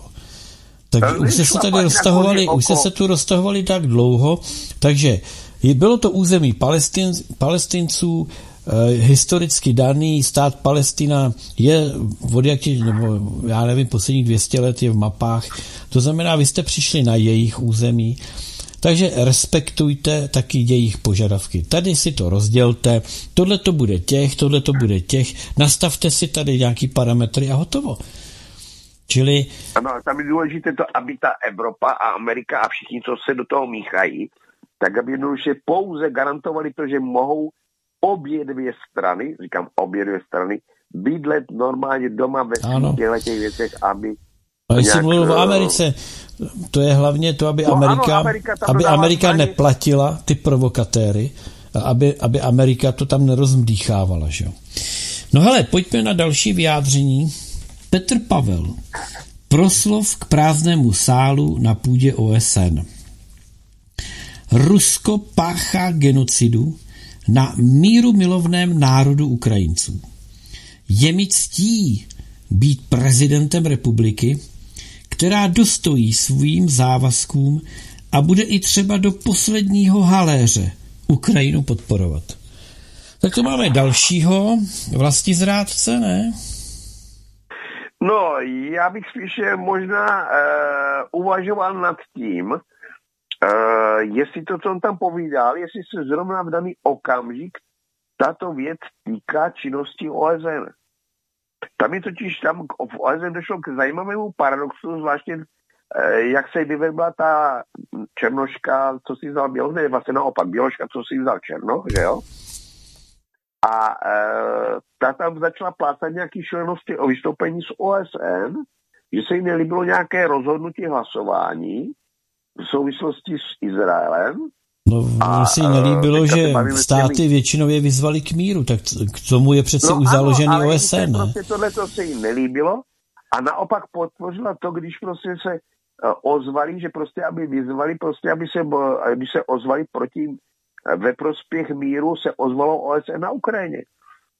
Respektive ve prospěch na Ukrajině, ale s tím, že ale na té Ukrajině, že to musí být zbrojně eh, vybojováno ten mír. A tady to prostě, když oni řekli, ano, obě strany zastavte útoky, je tady potřeba mír, no tak prostě to už se uh, z té Běložce, to si vzal Černoch tak jednoduše to nejde, tak vyzvala prostě, ano, Česká republika musí vystoupit z OSN. Karle. Co je ostuda? Karle, tady je jeden problém. Jo. Já nevím, možná jestli bys to nějak dokázal, třeba tý, eh, tý paní divný, bezdětný, co eh, nenávidí rodinu a rodiče, Jestli bys nějak nedokázal jí vysvětlit třeba nějakým dopisem, jako z pozice no, nějaké... Netuším, která paní bezdětná, pozor, já to nesledu, kdo má jaké děti, to by zase mi připadlo, jako někoho špehoval, co má nebo nemá doma za děti. No nemá děti, no tak... Ale která, o které mluvíš, já to nevím. No to jak děti. miluje tu válku přece. Jo, myslíš tu, tu co si vzal No, Černoch? jak si, jak si jí vzal Černoch a ona se ještě s Černochem, s tím Austinem tam objímala. Ale poslouchej, ona totiž myslí, že je ministrině války, jako, že to je ministerstvo války. Oni, ona jako, když vidí toho válka, tak spolu chodí do té vlády a ona si asi myslí, že válek a ona tu, takže ona tu válku jako musí, jo. Takže zapomněli říct, že to je ministerstvo obrany, nikoli války. Ona se štítí no toho slova mír a toho významu a ona neustále hledá někde možnost válčit, jo. Bez ohledu na to, že jako nemá čím, jo, ale ona strašně ráda podněcuje tu válku. Ona, je to paragraf, že jo, taky. No jo, ale ona zase teoreticky řekne, já to dělám pouze pod vedením našeho velkého uh, souchmenovce Fialy, a to, že to dělám správně, hovoří i to, že prostě státní zástupce je uh, jednoduše prostě taky zločinec. A tím pádem, jak se říká, ruka ruku myje. Tak tím pádem jako ona nedělá nic jiného, než to, co si přeje soukumenovec Fiala, který je natolik dokonalý, že prostě jmenuje zločince uh, nejvyšším státním zástupcem toho Igora. Karle, ono je to totiž tak, jo že oni, jak vyznávají tu americkou retoriku, tak toto je přesně americká retorika. Může existovat mír jedině za předpokladu, že všechny přeperem. Takhle oni na to koukají. Jo, takhle ten hegemon americký zavádí mír na celém světě. To je prostě jejich, jejich přístup. No, pojďme dále. Markéta Pekarová Adamová Rozhovor pro LGBT server. Karle, tohle se ti znamená zakroutěj uši, hele. Putin je stělesněné zlo. Už jen fakt, že nechal uzákonit, že existují jen dvě pohlaví, tedy muž a žena, je důvodem ke stíhání. Pokud se někdo cítí jinak, má svaté právo být jím. 79 pohlaví, ať je jich třeba tisíc a stížnosti rodičů na společné záchody pro všechny či sprchy na školách jsou jen zoufalým Počkej, mi tady skočil něco. Jsou jen zoufalým pokusem o návrat do minulosti. TOP 09 je jednoznačně pro zbourání hranic vše společné pro všechny, ať se to rodičům či dětem líbí, či ne. Co je špatného na tom, že se společně převlékají? No, Karle. No, já jsem viděl, uh, nevím, co četl jako za jaký proslov, já jsem viděl video z konference, kterou na, v Senátu, nevím, na jaký téma to konfer, ta konference byla, ale vím, že na tom místě, kde sedí před Senátu, tak tam seděl ten exhibicionista Kový Koval, nebo jak ho se jmenuje, který má takový nějaký, já nevím, co to má, takový ty svoje videa a tak dále. No a on je teda jako taky homosexuál, takže on to asi řídil. No a ona tam se rozplakala nad tím, že prostě, že nikdo může žít spolu a nikdo nemůže žít spolu a může mít radost nebo nemůže mít radost. Ale opravdu se rozbrečela tam na, to, na té kameře, to je vidět, když jak to najdete uh, na mém Facebooku, to je vidět, tohleto video. Jenomže uh, já jsem to dostal od toho uh, člověka, který mi to poslal s tím, že vlastně by tohle to mělo být jako podklad k ocenění, aby té Pekarové dali uh, Oscara za nejlepší herecký výkon, to, co tam předvedla, jako jak tam plakala, že prostě ti geové a lesby mají nějaké, nějaká omezená práva, přitom eh, všichni víme, že prostě omezená práva nejsou. To, kolik má nebo nemá uh, Pekarová pohlaví, já nevím, nedíval jsem se nikdy, jsem to nezjišťoval, kolik má Pekarova pohlaví, nebo je, sice některé zlé jazyky, které pomlouvají, tak třetí, je ještě třetí pohlaví a to je Pekarová ale to tomu nevěřím, prostě já si to nemyslím, protože vím, že pohlaví jsou pouze dvě, takže žádné pohlaví nemůže být Pekarová. Ale v každém případě já jsem to mám komentoval, že teoreticky vlastně tím, že Oscara právě upřednostňují se, že člověk musí být nějaký divný na to, aby mohl být Oscara v tuto chvíli. Že to vybírají lidé, kteří jsou taky nějací divní.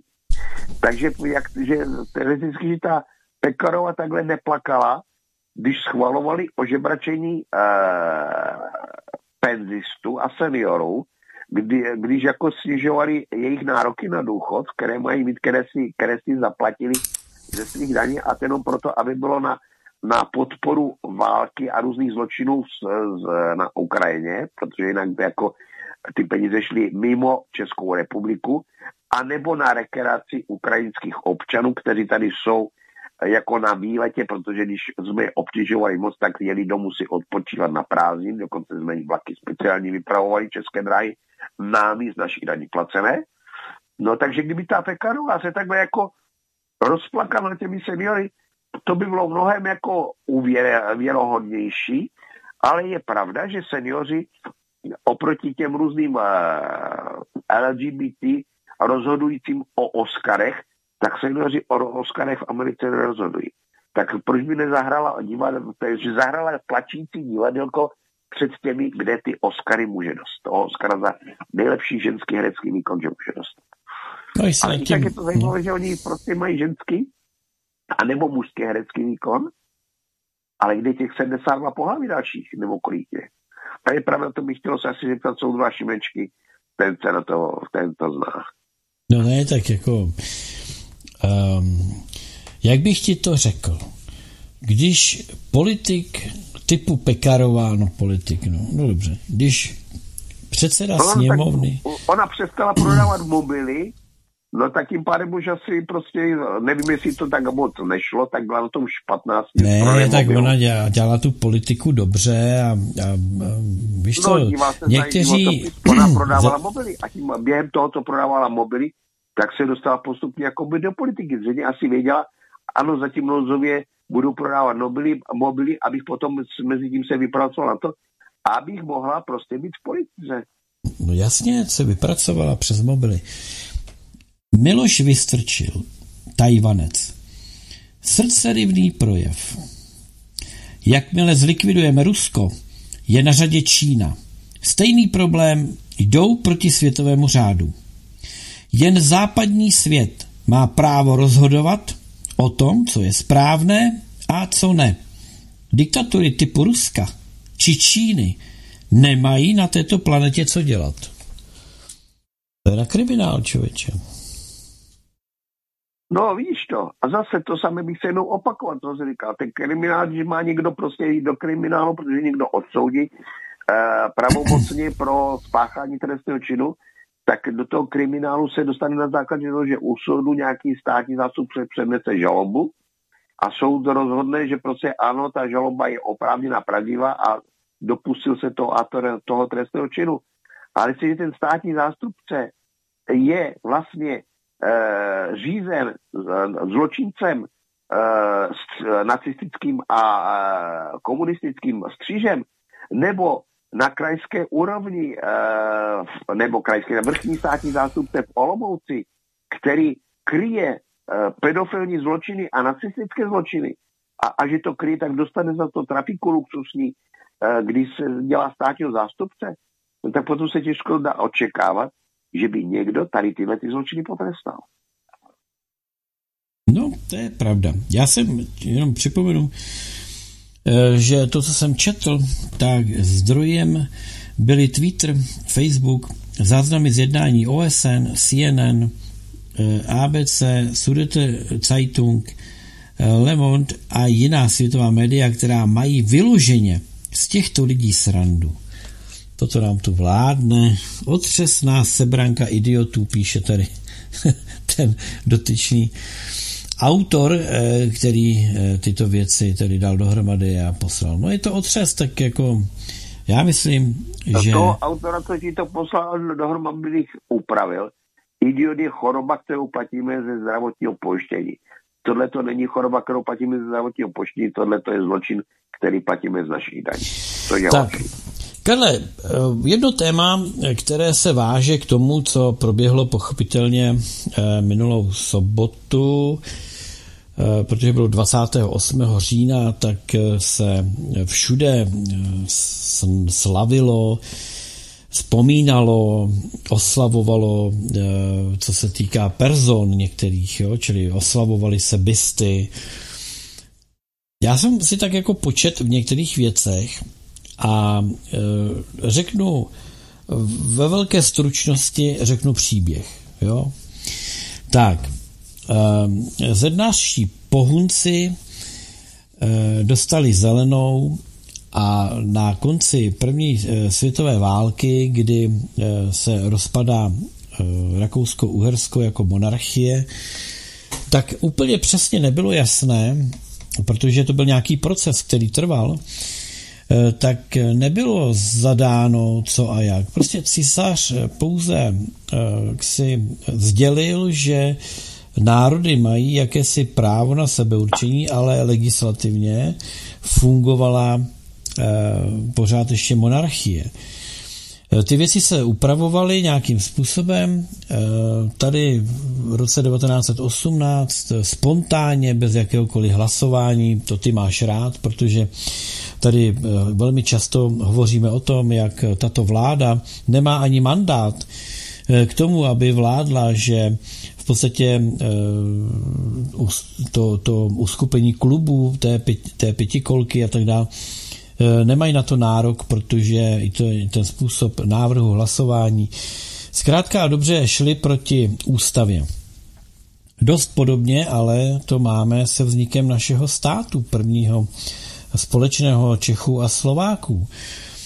Protože v roce 1918 ještě legislativně nebylo toto území, tato část monarchie, nebyla k dispozici na to, aby se nějakým způsobem tady e, udělala první republika. E, podle, toho, podle té výzvy pochopitelně tady vznikly jakési tři regiony, Eh, zejména rakouské a, nebo ně, německy mluvící, říkalo se tomu ty první sudety. No a jinak ostatní nevěděli úplně přesně, co s tím, bylo takové nějaké e, budování teda té první republiky. A vlastně až teprve eh, Saint-Germainská dohoda v roce, v polovině roku 1920 umožnila legislativně vlastně vzniknout takovému to, takovému to uspořádání. Jenomže má to jeden háček. Já jsem dlouho přemýšlel nad tím, proč. Proč jako kdyby se tedy neoslavuje to výročí vzniku republiky 1920, kdy to bylo legislativně čisté. Ale proč se oslavuje ten rok 1918? Jo? No a odpověď asi najdeme v tom, že v únoru 1920 byla přijata první ústava a v té ústavě eh, pochopně existoval nějaký, jak tomu říkali, nějaký ten národní výbor nebo něco takového. Dejme tomu, to, to byl ten eh, předskok eh, to, té, té národní rady dnešního parlamentu, když takhle řekneme. Takže tenkrát eh, to takhle uspořádali a vlastně byla přijata ústava, která teprve řešila eh, věci daňové, mm, zákonné a tak dále. A tam bylo teprve tam bylo uzákoněno, že vlastně eh, ze všech, tedy i z židovské, náboženské, menšiny nebo náboženské eh, menšiny, která tedy pouze byla pojmenovávána nábožensky, čili židové nikdy nebyli národnostní menšinou do té doby. Až teprve tato ústava umožnila, aby se občané vyznávající judaismus eh, začali považovat za národnostní menšinu. A to by položilo základ k tomu, aby jednou vznikl ten eh, židovský stát. Čili říkal jsem si, proč tedy tak jednoduché prostě říct, že ano, oficiálně to máme od roku 1920. A pak jsem si říkal, aha, ono by totiž nešlo se opírat o tu ústavu, která byla, prohlaso, eh, která byla nějakým způsobem ustavena eh, v tom eh, únoru 1920. Co ty si myslíš, Karle, o tom, proč v podstatě držíme ten Karel vypad? Proč držíme, já se no to Karla musím zeptat, proč držíme ten rok 1918 když eh, je to v podstatě úplně proti všemu. Musím tu otázku položit Karlovi hned, jak vejme, veme telefon. Ano, technika operátora uh, zafungovala. No. Karle, proč myslíš Ale zase, tedy... Jak slyšel jsem, že ty se mě ptal, co já si myslím. Co, já, o... co si myslíš o tom, proč se drží tak jakoby zuby nechty toho nelegislativně eh, jaksi, jakési spontánní aktivity, Teď se to mohlo nazvat jako, že eh, spontánně byl založen na republika 1918 a legislativně a teď je to výročí, v podstatě by se od toho odvíjelo. Jo? Proč, proč se jakoby zapomíná na ten rok 1920?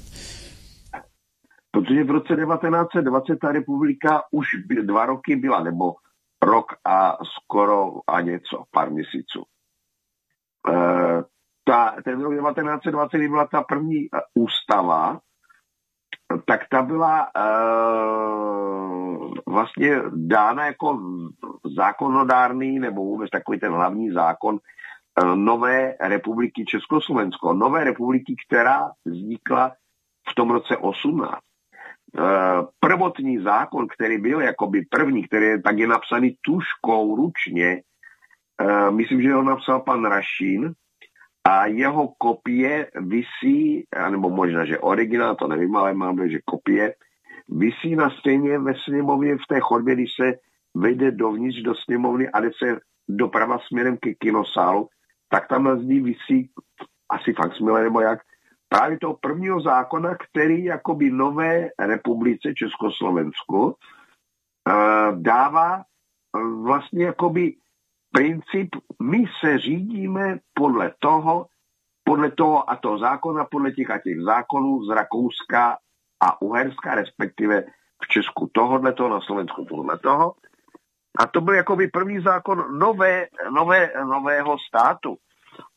A ten nový stát byl, to, jestli ten stát je nebo není, je otázka ne to, že tam jako je nějaká ústava v roku 1920, která tvrdí to nebo ono.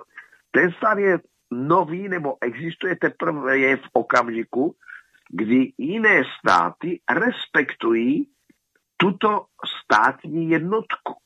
To znamená, že jestliže došlo k nějaké dohodě mezinárodní, na základě které vzniklo Československo v té a v té podobě, tak to není otázka ústavy, která jako byla dána jako nejvyšší zákon až po roce a něco tomu nejvyššímu uh, jakoby úplně nový, který vlastně pře, uh, nový zákon, který převracel mnoho skutečností, nebo nepřevracel, ale prostě legalizoval trošičku jináčí formou, protože to, než bychom byli do roku 1920 bez zákonu, ty zákony tady byly, akorát, že uh, přebírají se nebo upravovali se z ty, které byly rakousko-uherské.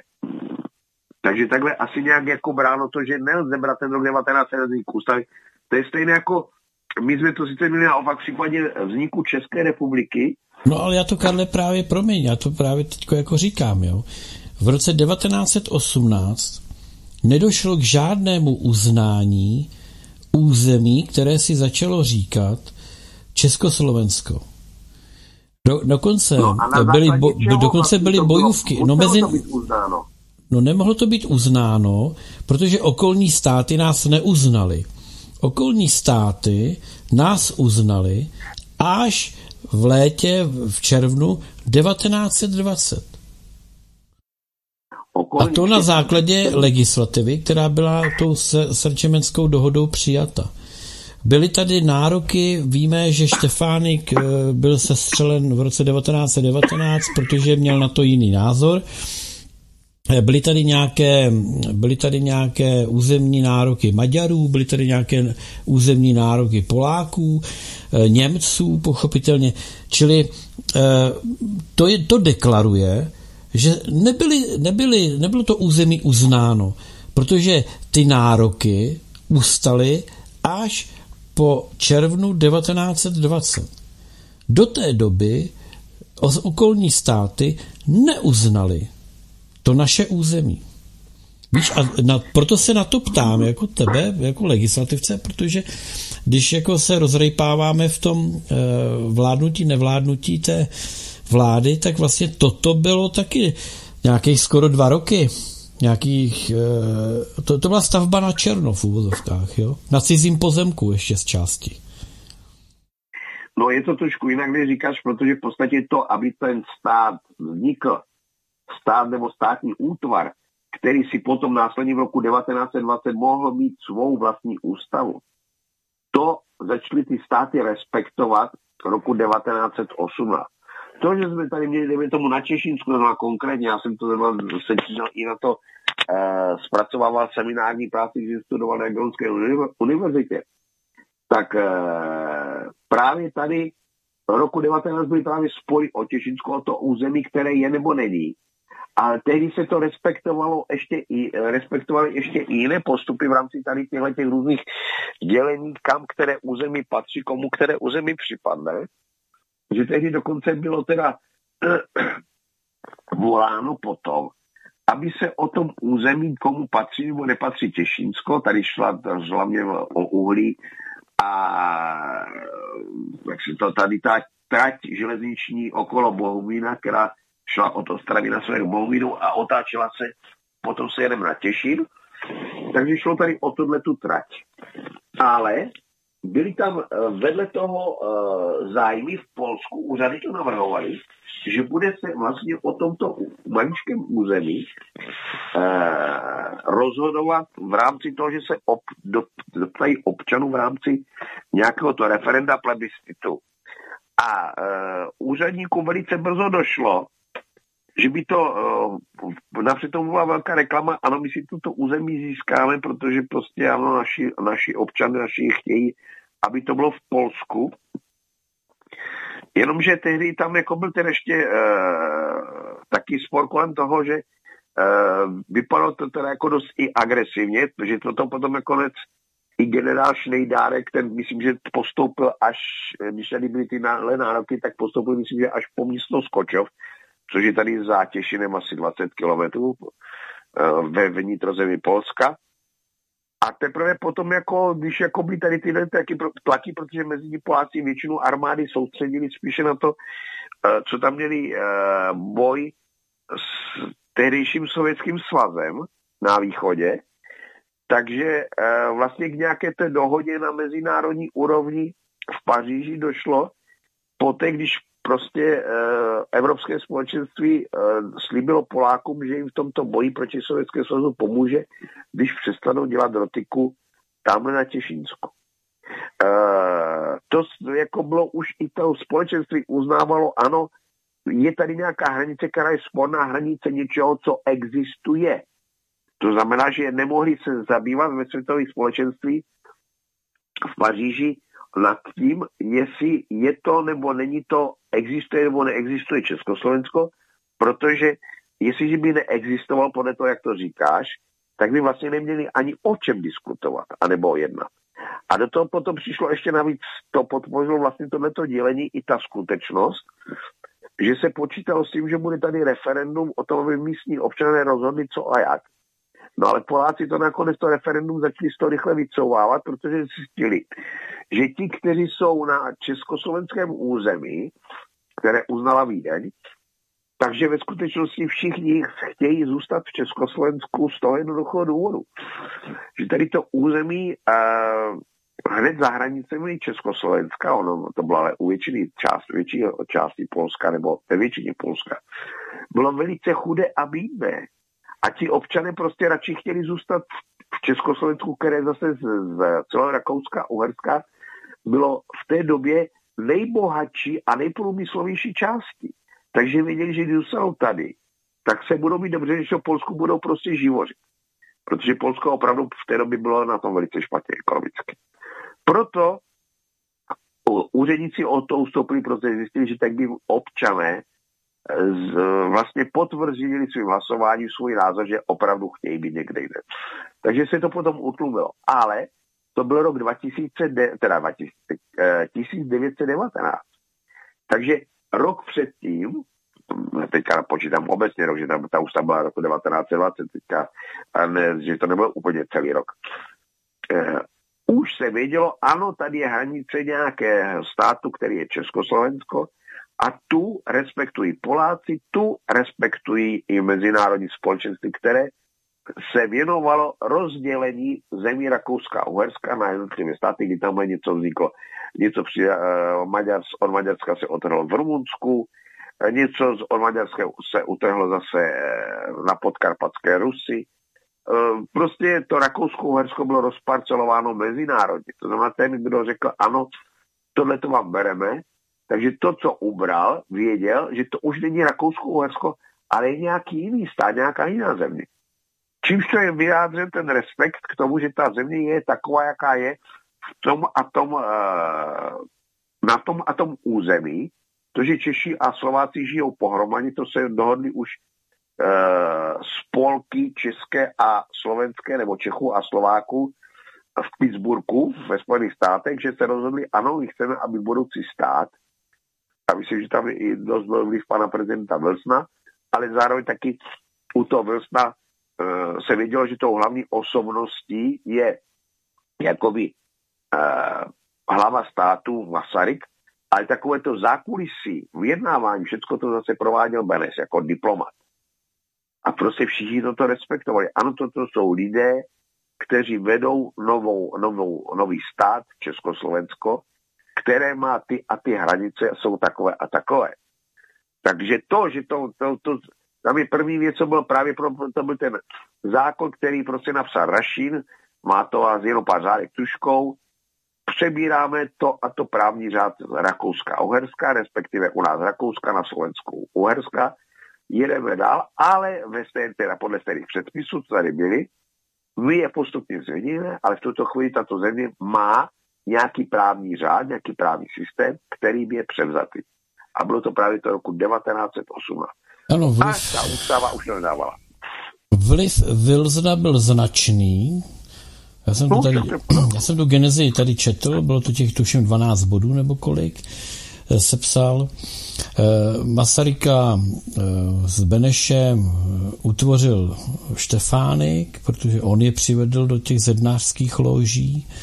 Takže díky tomu, že byli zednářema, tak jim byla umetána cesta k tomu, eh, co způsobili nebo co mohli vykonat v rámci projektu, který byl vyplánován a eh, z velké části zafinancován loupežima eh, našich legionářů v Rusku.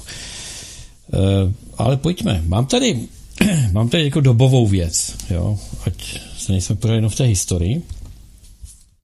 Předsedkyně spolku JETE, spolek pro dostavbu jaderné elektrárny Temelín, Ivana Kerlesová ukázala českému národu, jak nestydatě lže premiér Fiala a jak si dělá z národa srandu.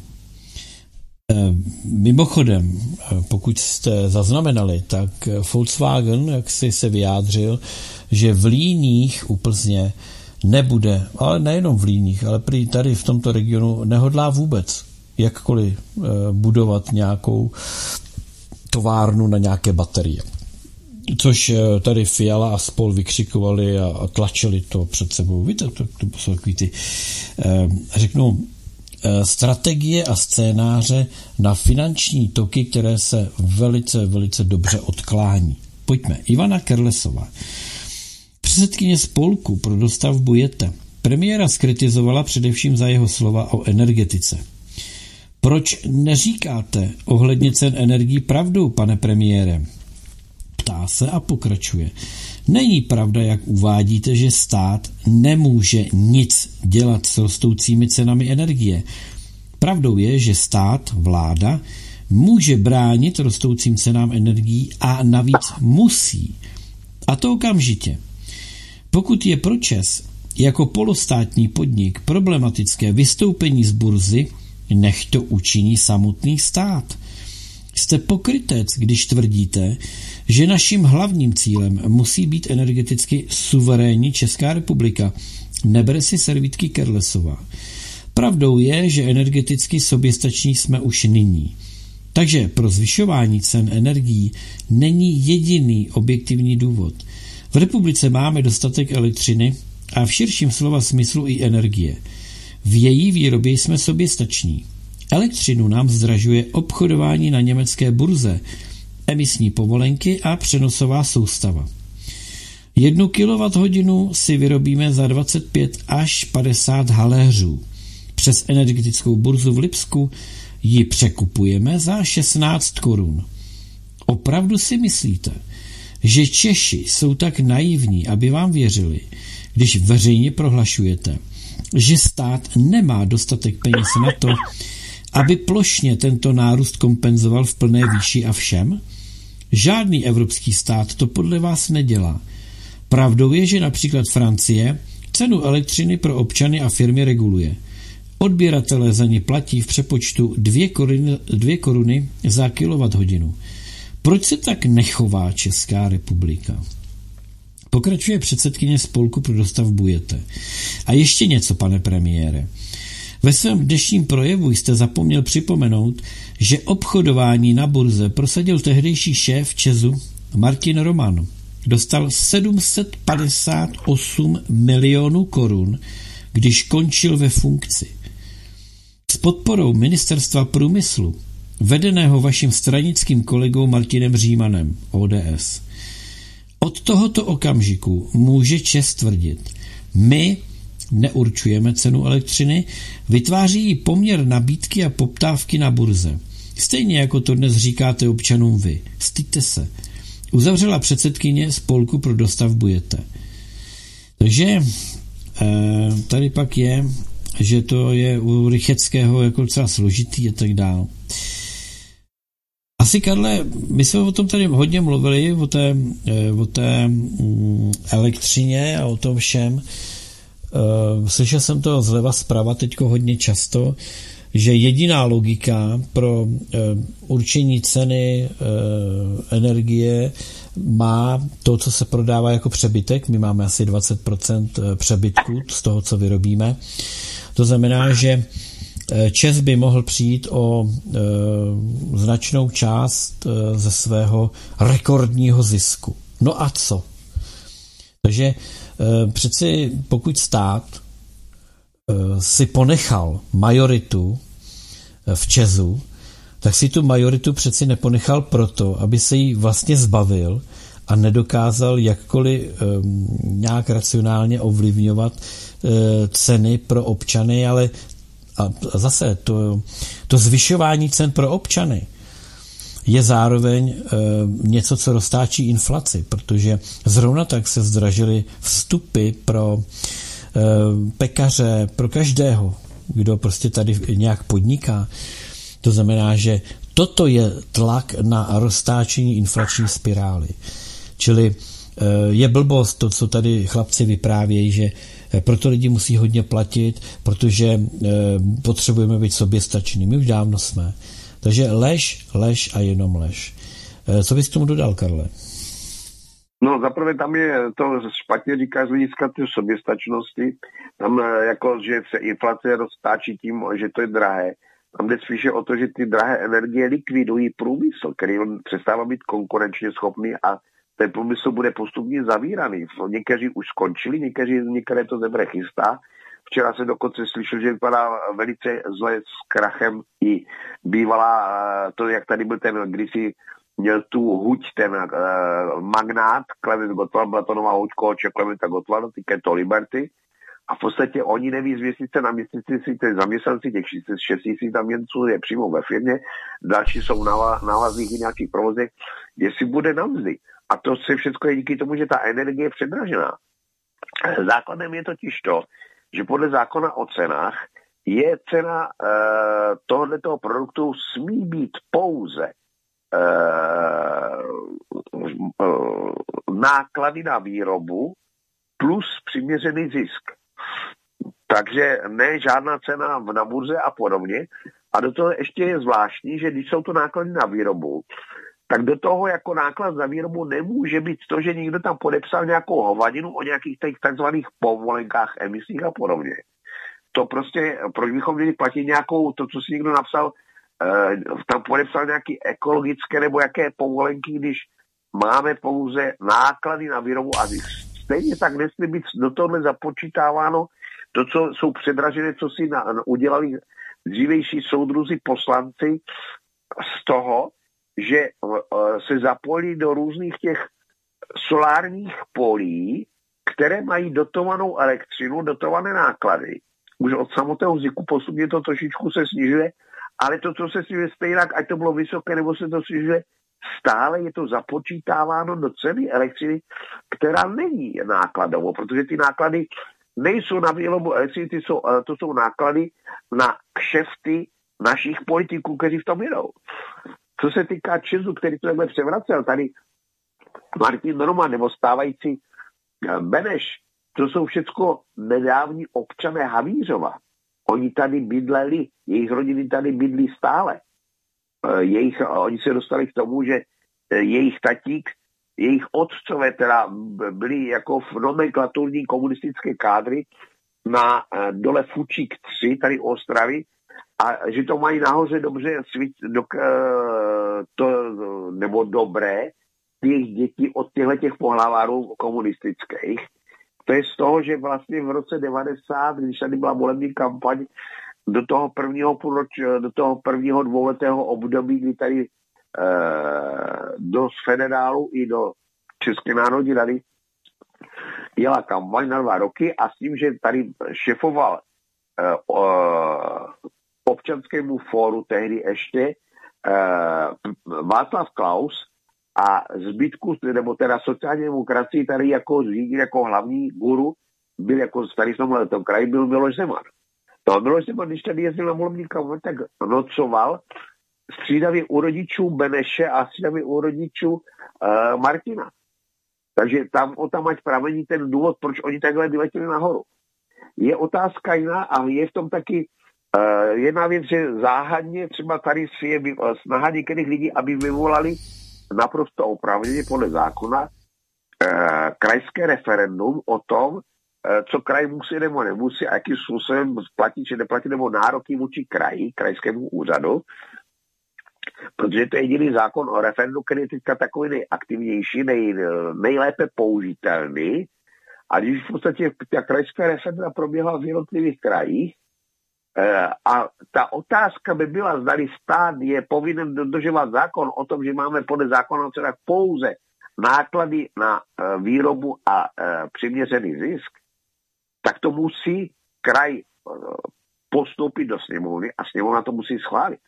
Jestli to neschválí, tak ten okamžik prostě další volby, jednoduše se to smete a nehledě na to, že prostě eh, by to bylo asi vymáhatelné i soudně, že ano, sněmovna i kraj musí v dané oblasti nechávat cenu elektřiny prostě přiměřený zisk plus náklady na výrobu. Vedle toho, ale včera jsem byl na uh, diskuzi, nebo tak byla tady taková veřejná na Havířově, od 4 hodin odpoledne, od, potom ještě od 6 uh, to mělo pokračování v Ostravě a hlavno je, že den předtím to bylo ve Frýdkovisku a ještě v nějakých dalších městech předtím, tady na Ostravsku a okolí, eh, byla tady představována takzvaná stínová vláda od ANO. To znamená, kteří poslanci jsou jakoby každý ten poslanec nějaký uh, od nich, co je ve sněmovně, nebo je to nějaká osoba, nějaká pro ně významná, že je jakoby stínovým ministrem osobou, která nejvíce kontroluje nějakou tu oblast, nebo nejvíce sleduje oblast, která je v tom rezortu, který, ve které jsou to stínoví, řeknu třeba, mám dojde, že na kulturu je takový ten televizní Titanic z té Medúzy, nevím, jak se to jmenuje, ten Juchelka, nebo se takovou bylo vidět, že opravdu tomu velice silně rozumí, mnoha těm věcem, že to opravdu loutka. E, na druhé straně, na, myslím, že na ministerstvo spravedlnosti, že tam je e, ten skromně řížený, si nespomenu, uh, Vondráček, nebo se chce jmenovat ten, ten, co byl předsedou parlamentu. A na finance teda zůstává Schillerová.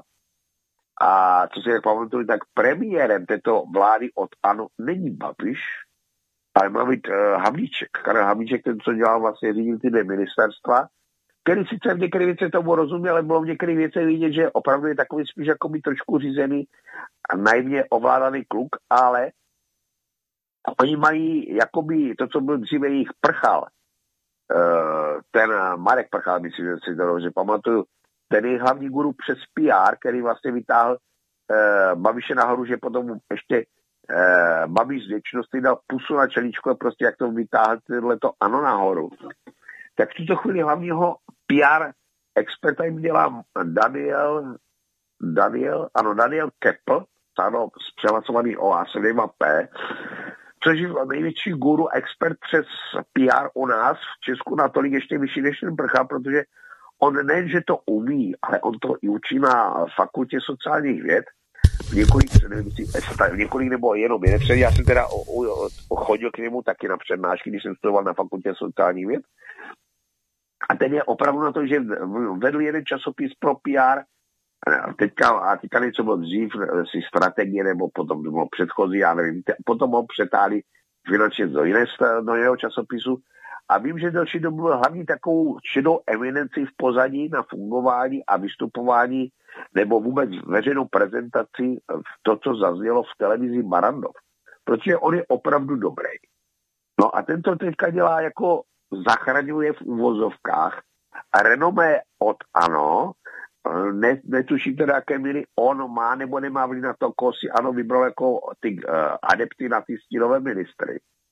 Ale v každém případě bylo vidět, že uh, když jsem se právě zeptal na tam, jako když to oni měli takové představení asi jenom 5-6 minut na začátku a zbytek byly dotazy občanů, jeden teda občanský dotaz tam byl velice trefně na tu situaci s ArcelorMittal eh, dřívějším, eh, nyní je to ten eh, Liberty, jak se jmenuje ty nové, to, co patřilo když tomu Klementu Gottwaldovi jako jeho nová huť, tak tam se ptali jako na to těch 6 tisíc zaměstnanců a tedy i Heitman sám přiznal, že prostě, že pár dnů předtím jedna zrovna s vedením té firmy a že prostě nevypadlo to dvakrát nejhůře, že jeden se, jestli mají vůbec na výplaty pro těch 6 tisíc, a že v podstatě jako jeden protáhl oči a druhý se zase jakoby pousmál a bylo vidět, jako, jako ve škodili bylo však co, tak jak jako by tu zná, co ti lidi. Takže to tak, a že teda už krajský úřad dokonce tady, který je teďka vedený zase uh, firmou ANO, nebo s hnutím ANO, a uh, že ten hejtman tady právě ten místní má i se vytvořit, nebo krajský úřad vytvořil speciální agentu na tady tohleto řešení s tím, a co, s tím bývalým ArcelorMittalem dneska Liberty. No, ale v každém případě, když jsem se zeptal právě Havlíčka, nebo já jsem to vzal obecně, Havlíček mi na to odpovídal, že jak je možné, že ten systém zákona o cenách, eh, zisk, přivěřený zisk a náklady, že to je jediná cena, tak zase začal něco motat o burze a podobně a tak dále ale už nebyla zase možnost se zeptat, no tak burza, ne burza, prostě máme nějaký zákon a tam nehovoří si nic o burze.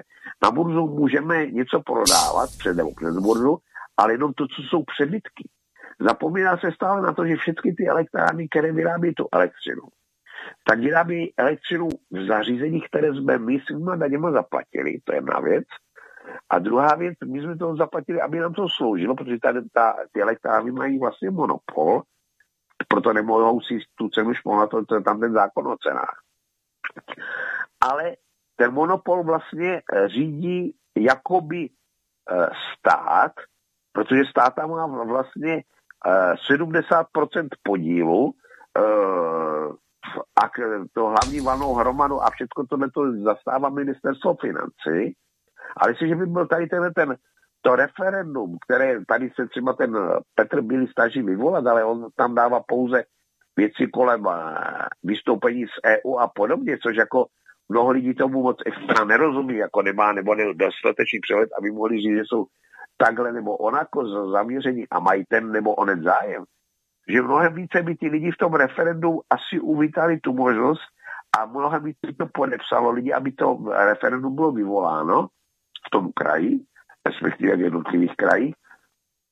Když se byla nabídka, že ano, my občané jsme si zaplatili a chceme to, co jsme si zaplatili, aby to bylo podle zákona o cenách náklady plus přiměřený zisk.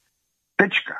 A v ten moment oni by prostě, to už se toho uh, Havlíčka na to zeptat nešlo, ale bylo vidět, že on taky různě kroutil a motal, aby ty svoje voliče, kteří tam byli v tom sále, protože většinou lidí od ANO, aby je prostě uh, neodradil tím, aby přímo řekl, my v tom jedeme taky a chceme taky ten, ten biznis, který se točí v Česu, kdy my to občané platíte tu elektřinu jak mourovatí, protože oni my to chceme, to, co chtějí. Uh, to, co chtěli, chtěli předtím před náma, jsme chtěli my, když jsme tam byli ve vládě, jako měli, byla to naše vláda, vedená Andrej Babišem se Samáčkem, teďka je to vláda eh, Fialová a s tím tom jedou taky. Zapomíná se, a to když jak můžu není na od věci připomenout, že stávající vláda uspěla ve volbách tím, ne, že by změnila program a věci, co tady byly, nebo se ozývala, že to a to se jí nelíbí, takže tím pádem, že nabízí občanům to nebo ono. Ona pouze občanům předkládá jediné, my tu nechceme Babiše. Ale zbytek chtěli, ano, jenom Babiš, ať lidé přijde. Zbytek my jedeme v tom samém stále dál a dál. Takže teďka oni bych... teoreticky, oni nemají vlastně co vzít, ta nová vláda, jako by stínová, protože oni by popřeli sebe sama. Tak ale Takže je to bych úplně s tebou nesouhlasil, protože uh, jeden z bodů bylo, uh, že proti Babišovi, ale těch bodů tam byla ještě celá řada. My vám nikdy daně nez, nezvýšíme. Jo, tam, tam toho bylo hodně, takže ten program té pěti koalice, eh, to spolu, tak tam, tam, tam je... Já bych to třeba, a ty jsi ptal právě na tu elektřinu. Takže jsem Já vím, no, no, no, tak jenom, jenom chci říct to. Karle, rychlá otázka, rychlá, rychlá odpověď. Není náhodou, není náhodou uh, toto v rozporu, protože může tu někdo nabídnout elektřinu uh, za jiné peníze, když po rozvodné síti se tady rozvádí jenom elektřina nakoupená na burze to znamená, asi nikdo jiný nemůže koupit na burze elektřinu za stejné peníze a nemůže je tady prodávat levnějc, nebo může? Může, ale nikdo to neudělá z jednoduchého důvodu, protože by přišel o své kšefty. Dobře, a, a dejme tomu, že stát se rozhodne, že teď úplně blbě, jo, představme si, jako, že stát by neměl čes, jo, tak eh, stát, než aby podporoval Čes miliardama, třeba na to, aby mohl zůstat na té burze, to je úplně absurdní, nebo stát, eh, než by zastropoval a doplácel, tak by možná stát mohl udělat to, že vezme ty miliardy, eh, které vybírá teď na těch daních, no a zkrátka dobře nakoupí elektřinu na té burze a řekne tomu Česu, ať si tu elektřinu prodá směrem ven, tu, kterou si vyrábí, a ti prodá na té burze. Ale odběratel Česká republika, stát Česká republika, eh, si nakoupí tu elektřinu od někoho jiného na té burze. No právě totiž to je to, že ta no, burza jako taková je Já tě rozumím. jenom někdy něčem, ale tady jde o to, že prostě stát nikdy nepůjde sám proti svému biznisu, protože stát jako takový uh, má z toho prebendy, Stát navíc je v tomto podporovaný i americkými penzijními fondy, protože ti v tom těch mají z těch 30%, tak lze najít, že to má, oni mají polovičku těch 15%, to mají americké penzijní fondy. Takže potom se těžko lze čekat, že by stát no, šel Takže český, čeští občané a firmy financují americké důchodce. A v podstatě ano, drží při tak. životě... Tak, I tak to lze, tak to lze. A drží při, životě, podstatě... drží při životě eh, americký penzijní systém. No ono totiž, já jsem myslel, že některé ty firmy, co tam jsou, co s tím obchodují, tak jsou zase napojení na Ukrajinu a na Rusko. Tam najdeš lidi s ruskými jmény spousty. Jak to, že tam jsou česká jména, ale jsou ruská nebo ukrajinská? No asi je to dobrý biznis, Karle. No já vím, ale v podstatě tito lidé jedou v tom s Fialou, když si vezme, že na jedné straně... Uh, ne, pro ně to. Fiala dělá, Karle, ne prostě. No, oni v tom jenom dohromady spolu. Tak. Ruka ruku je. Karle, řekli jsme krátce, se omlouvám, máme za minutu celou, tak eh, musíme se rozloučit. Pojď se rozloučit.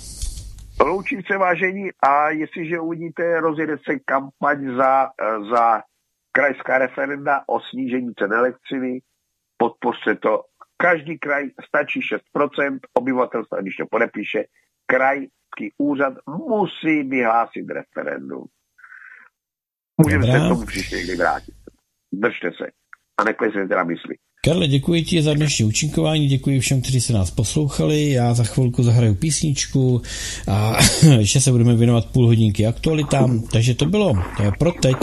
Tady z Midgardu všechno. Eh, od mikrofonu se společně s Karlem Světničkou a za chviličku se na vás těší, jak jinak než Petr Václav.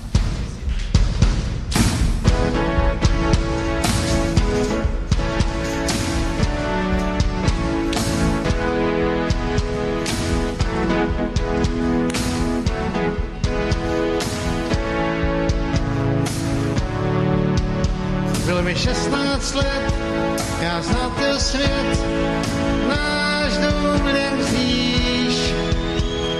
Táta jen tak máš svůj věk, tak pojď hlubše blíž.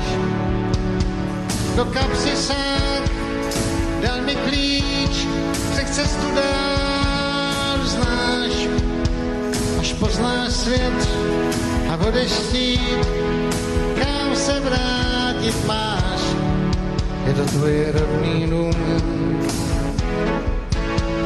Tvůj rodný dům, tvůj rodný dům, tvůj rodný dům.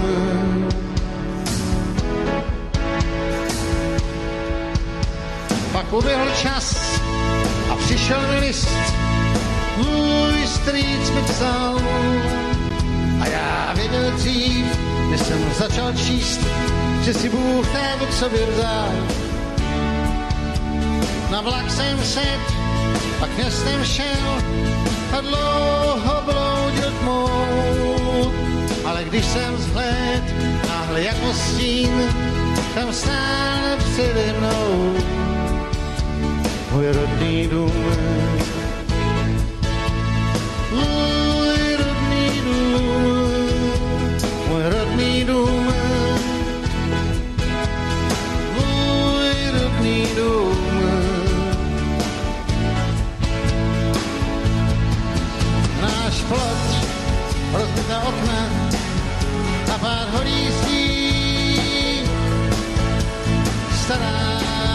pacích židli, někdo však neseděl v ní.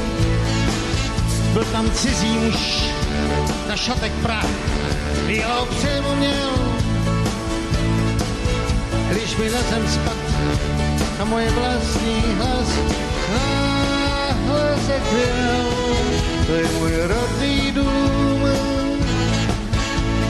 Můj rodný dům, můj rodný dům.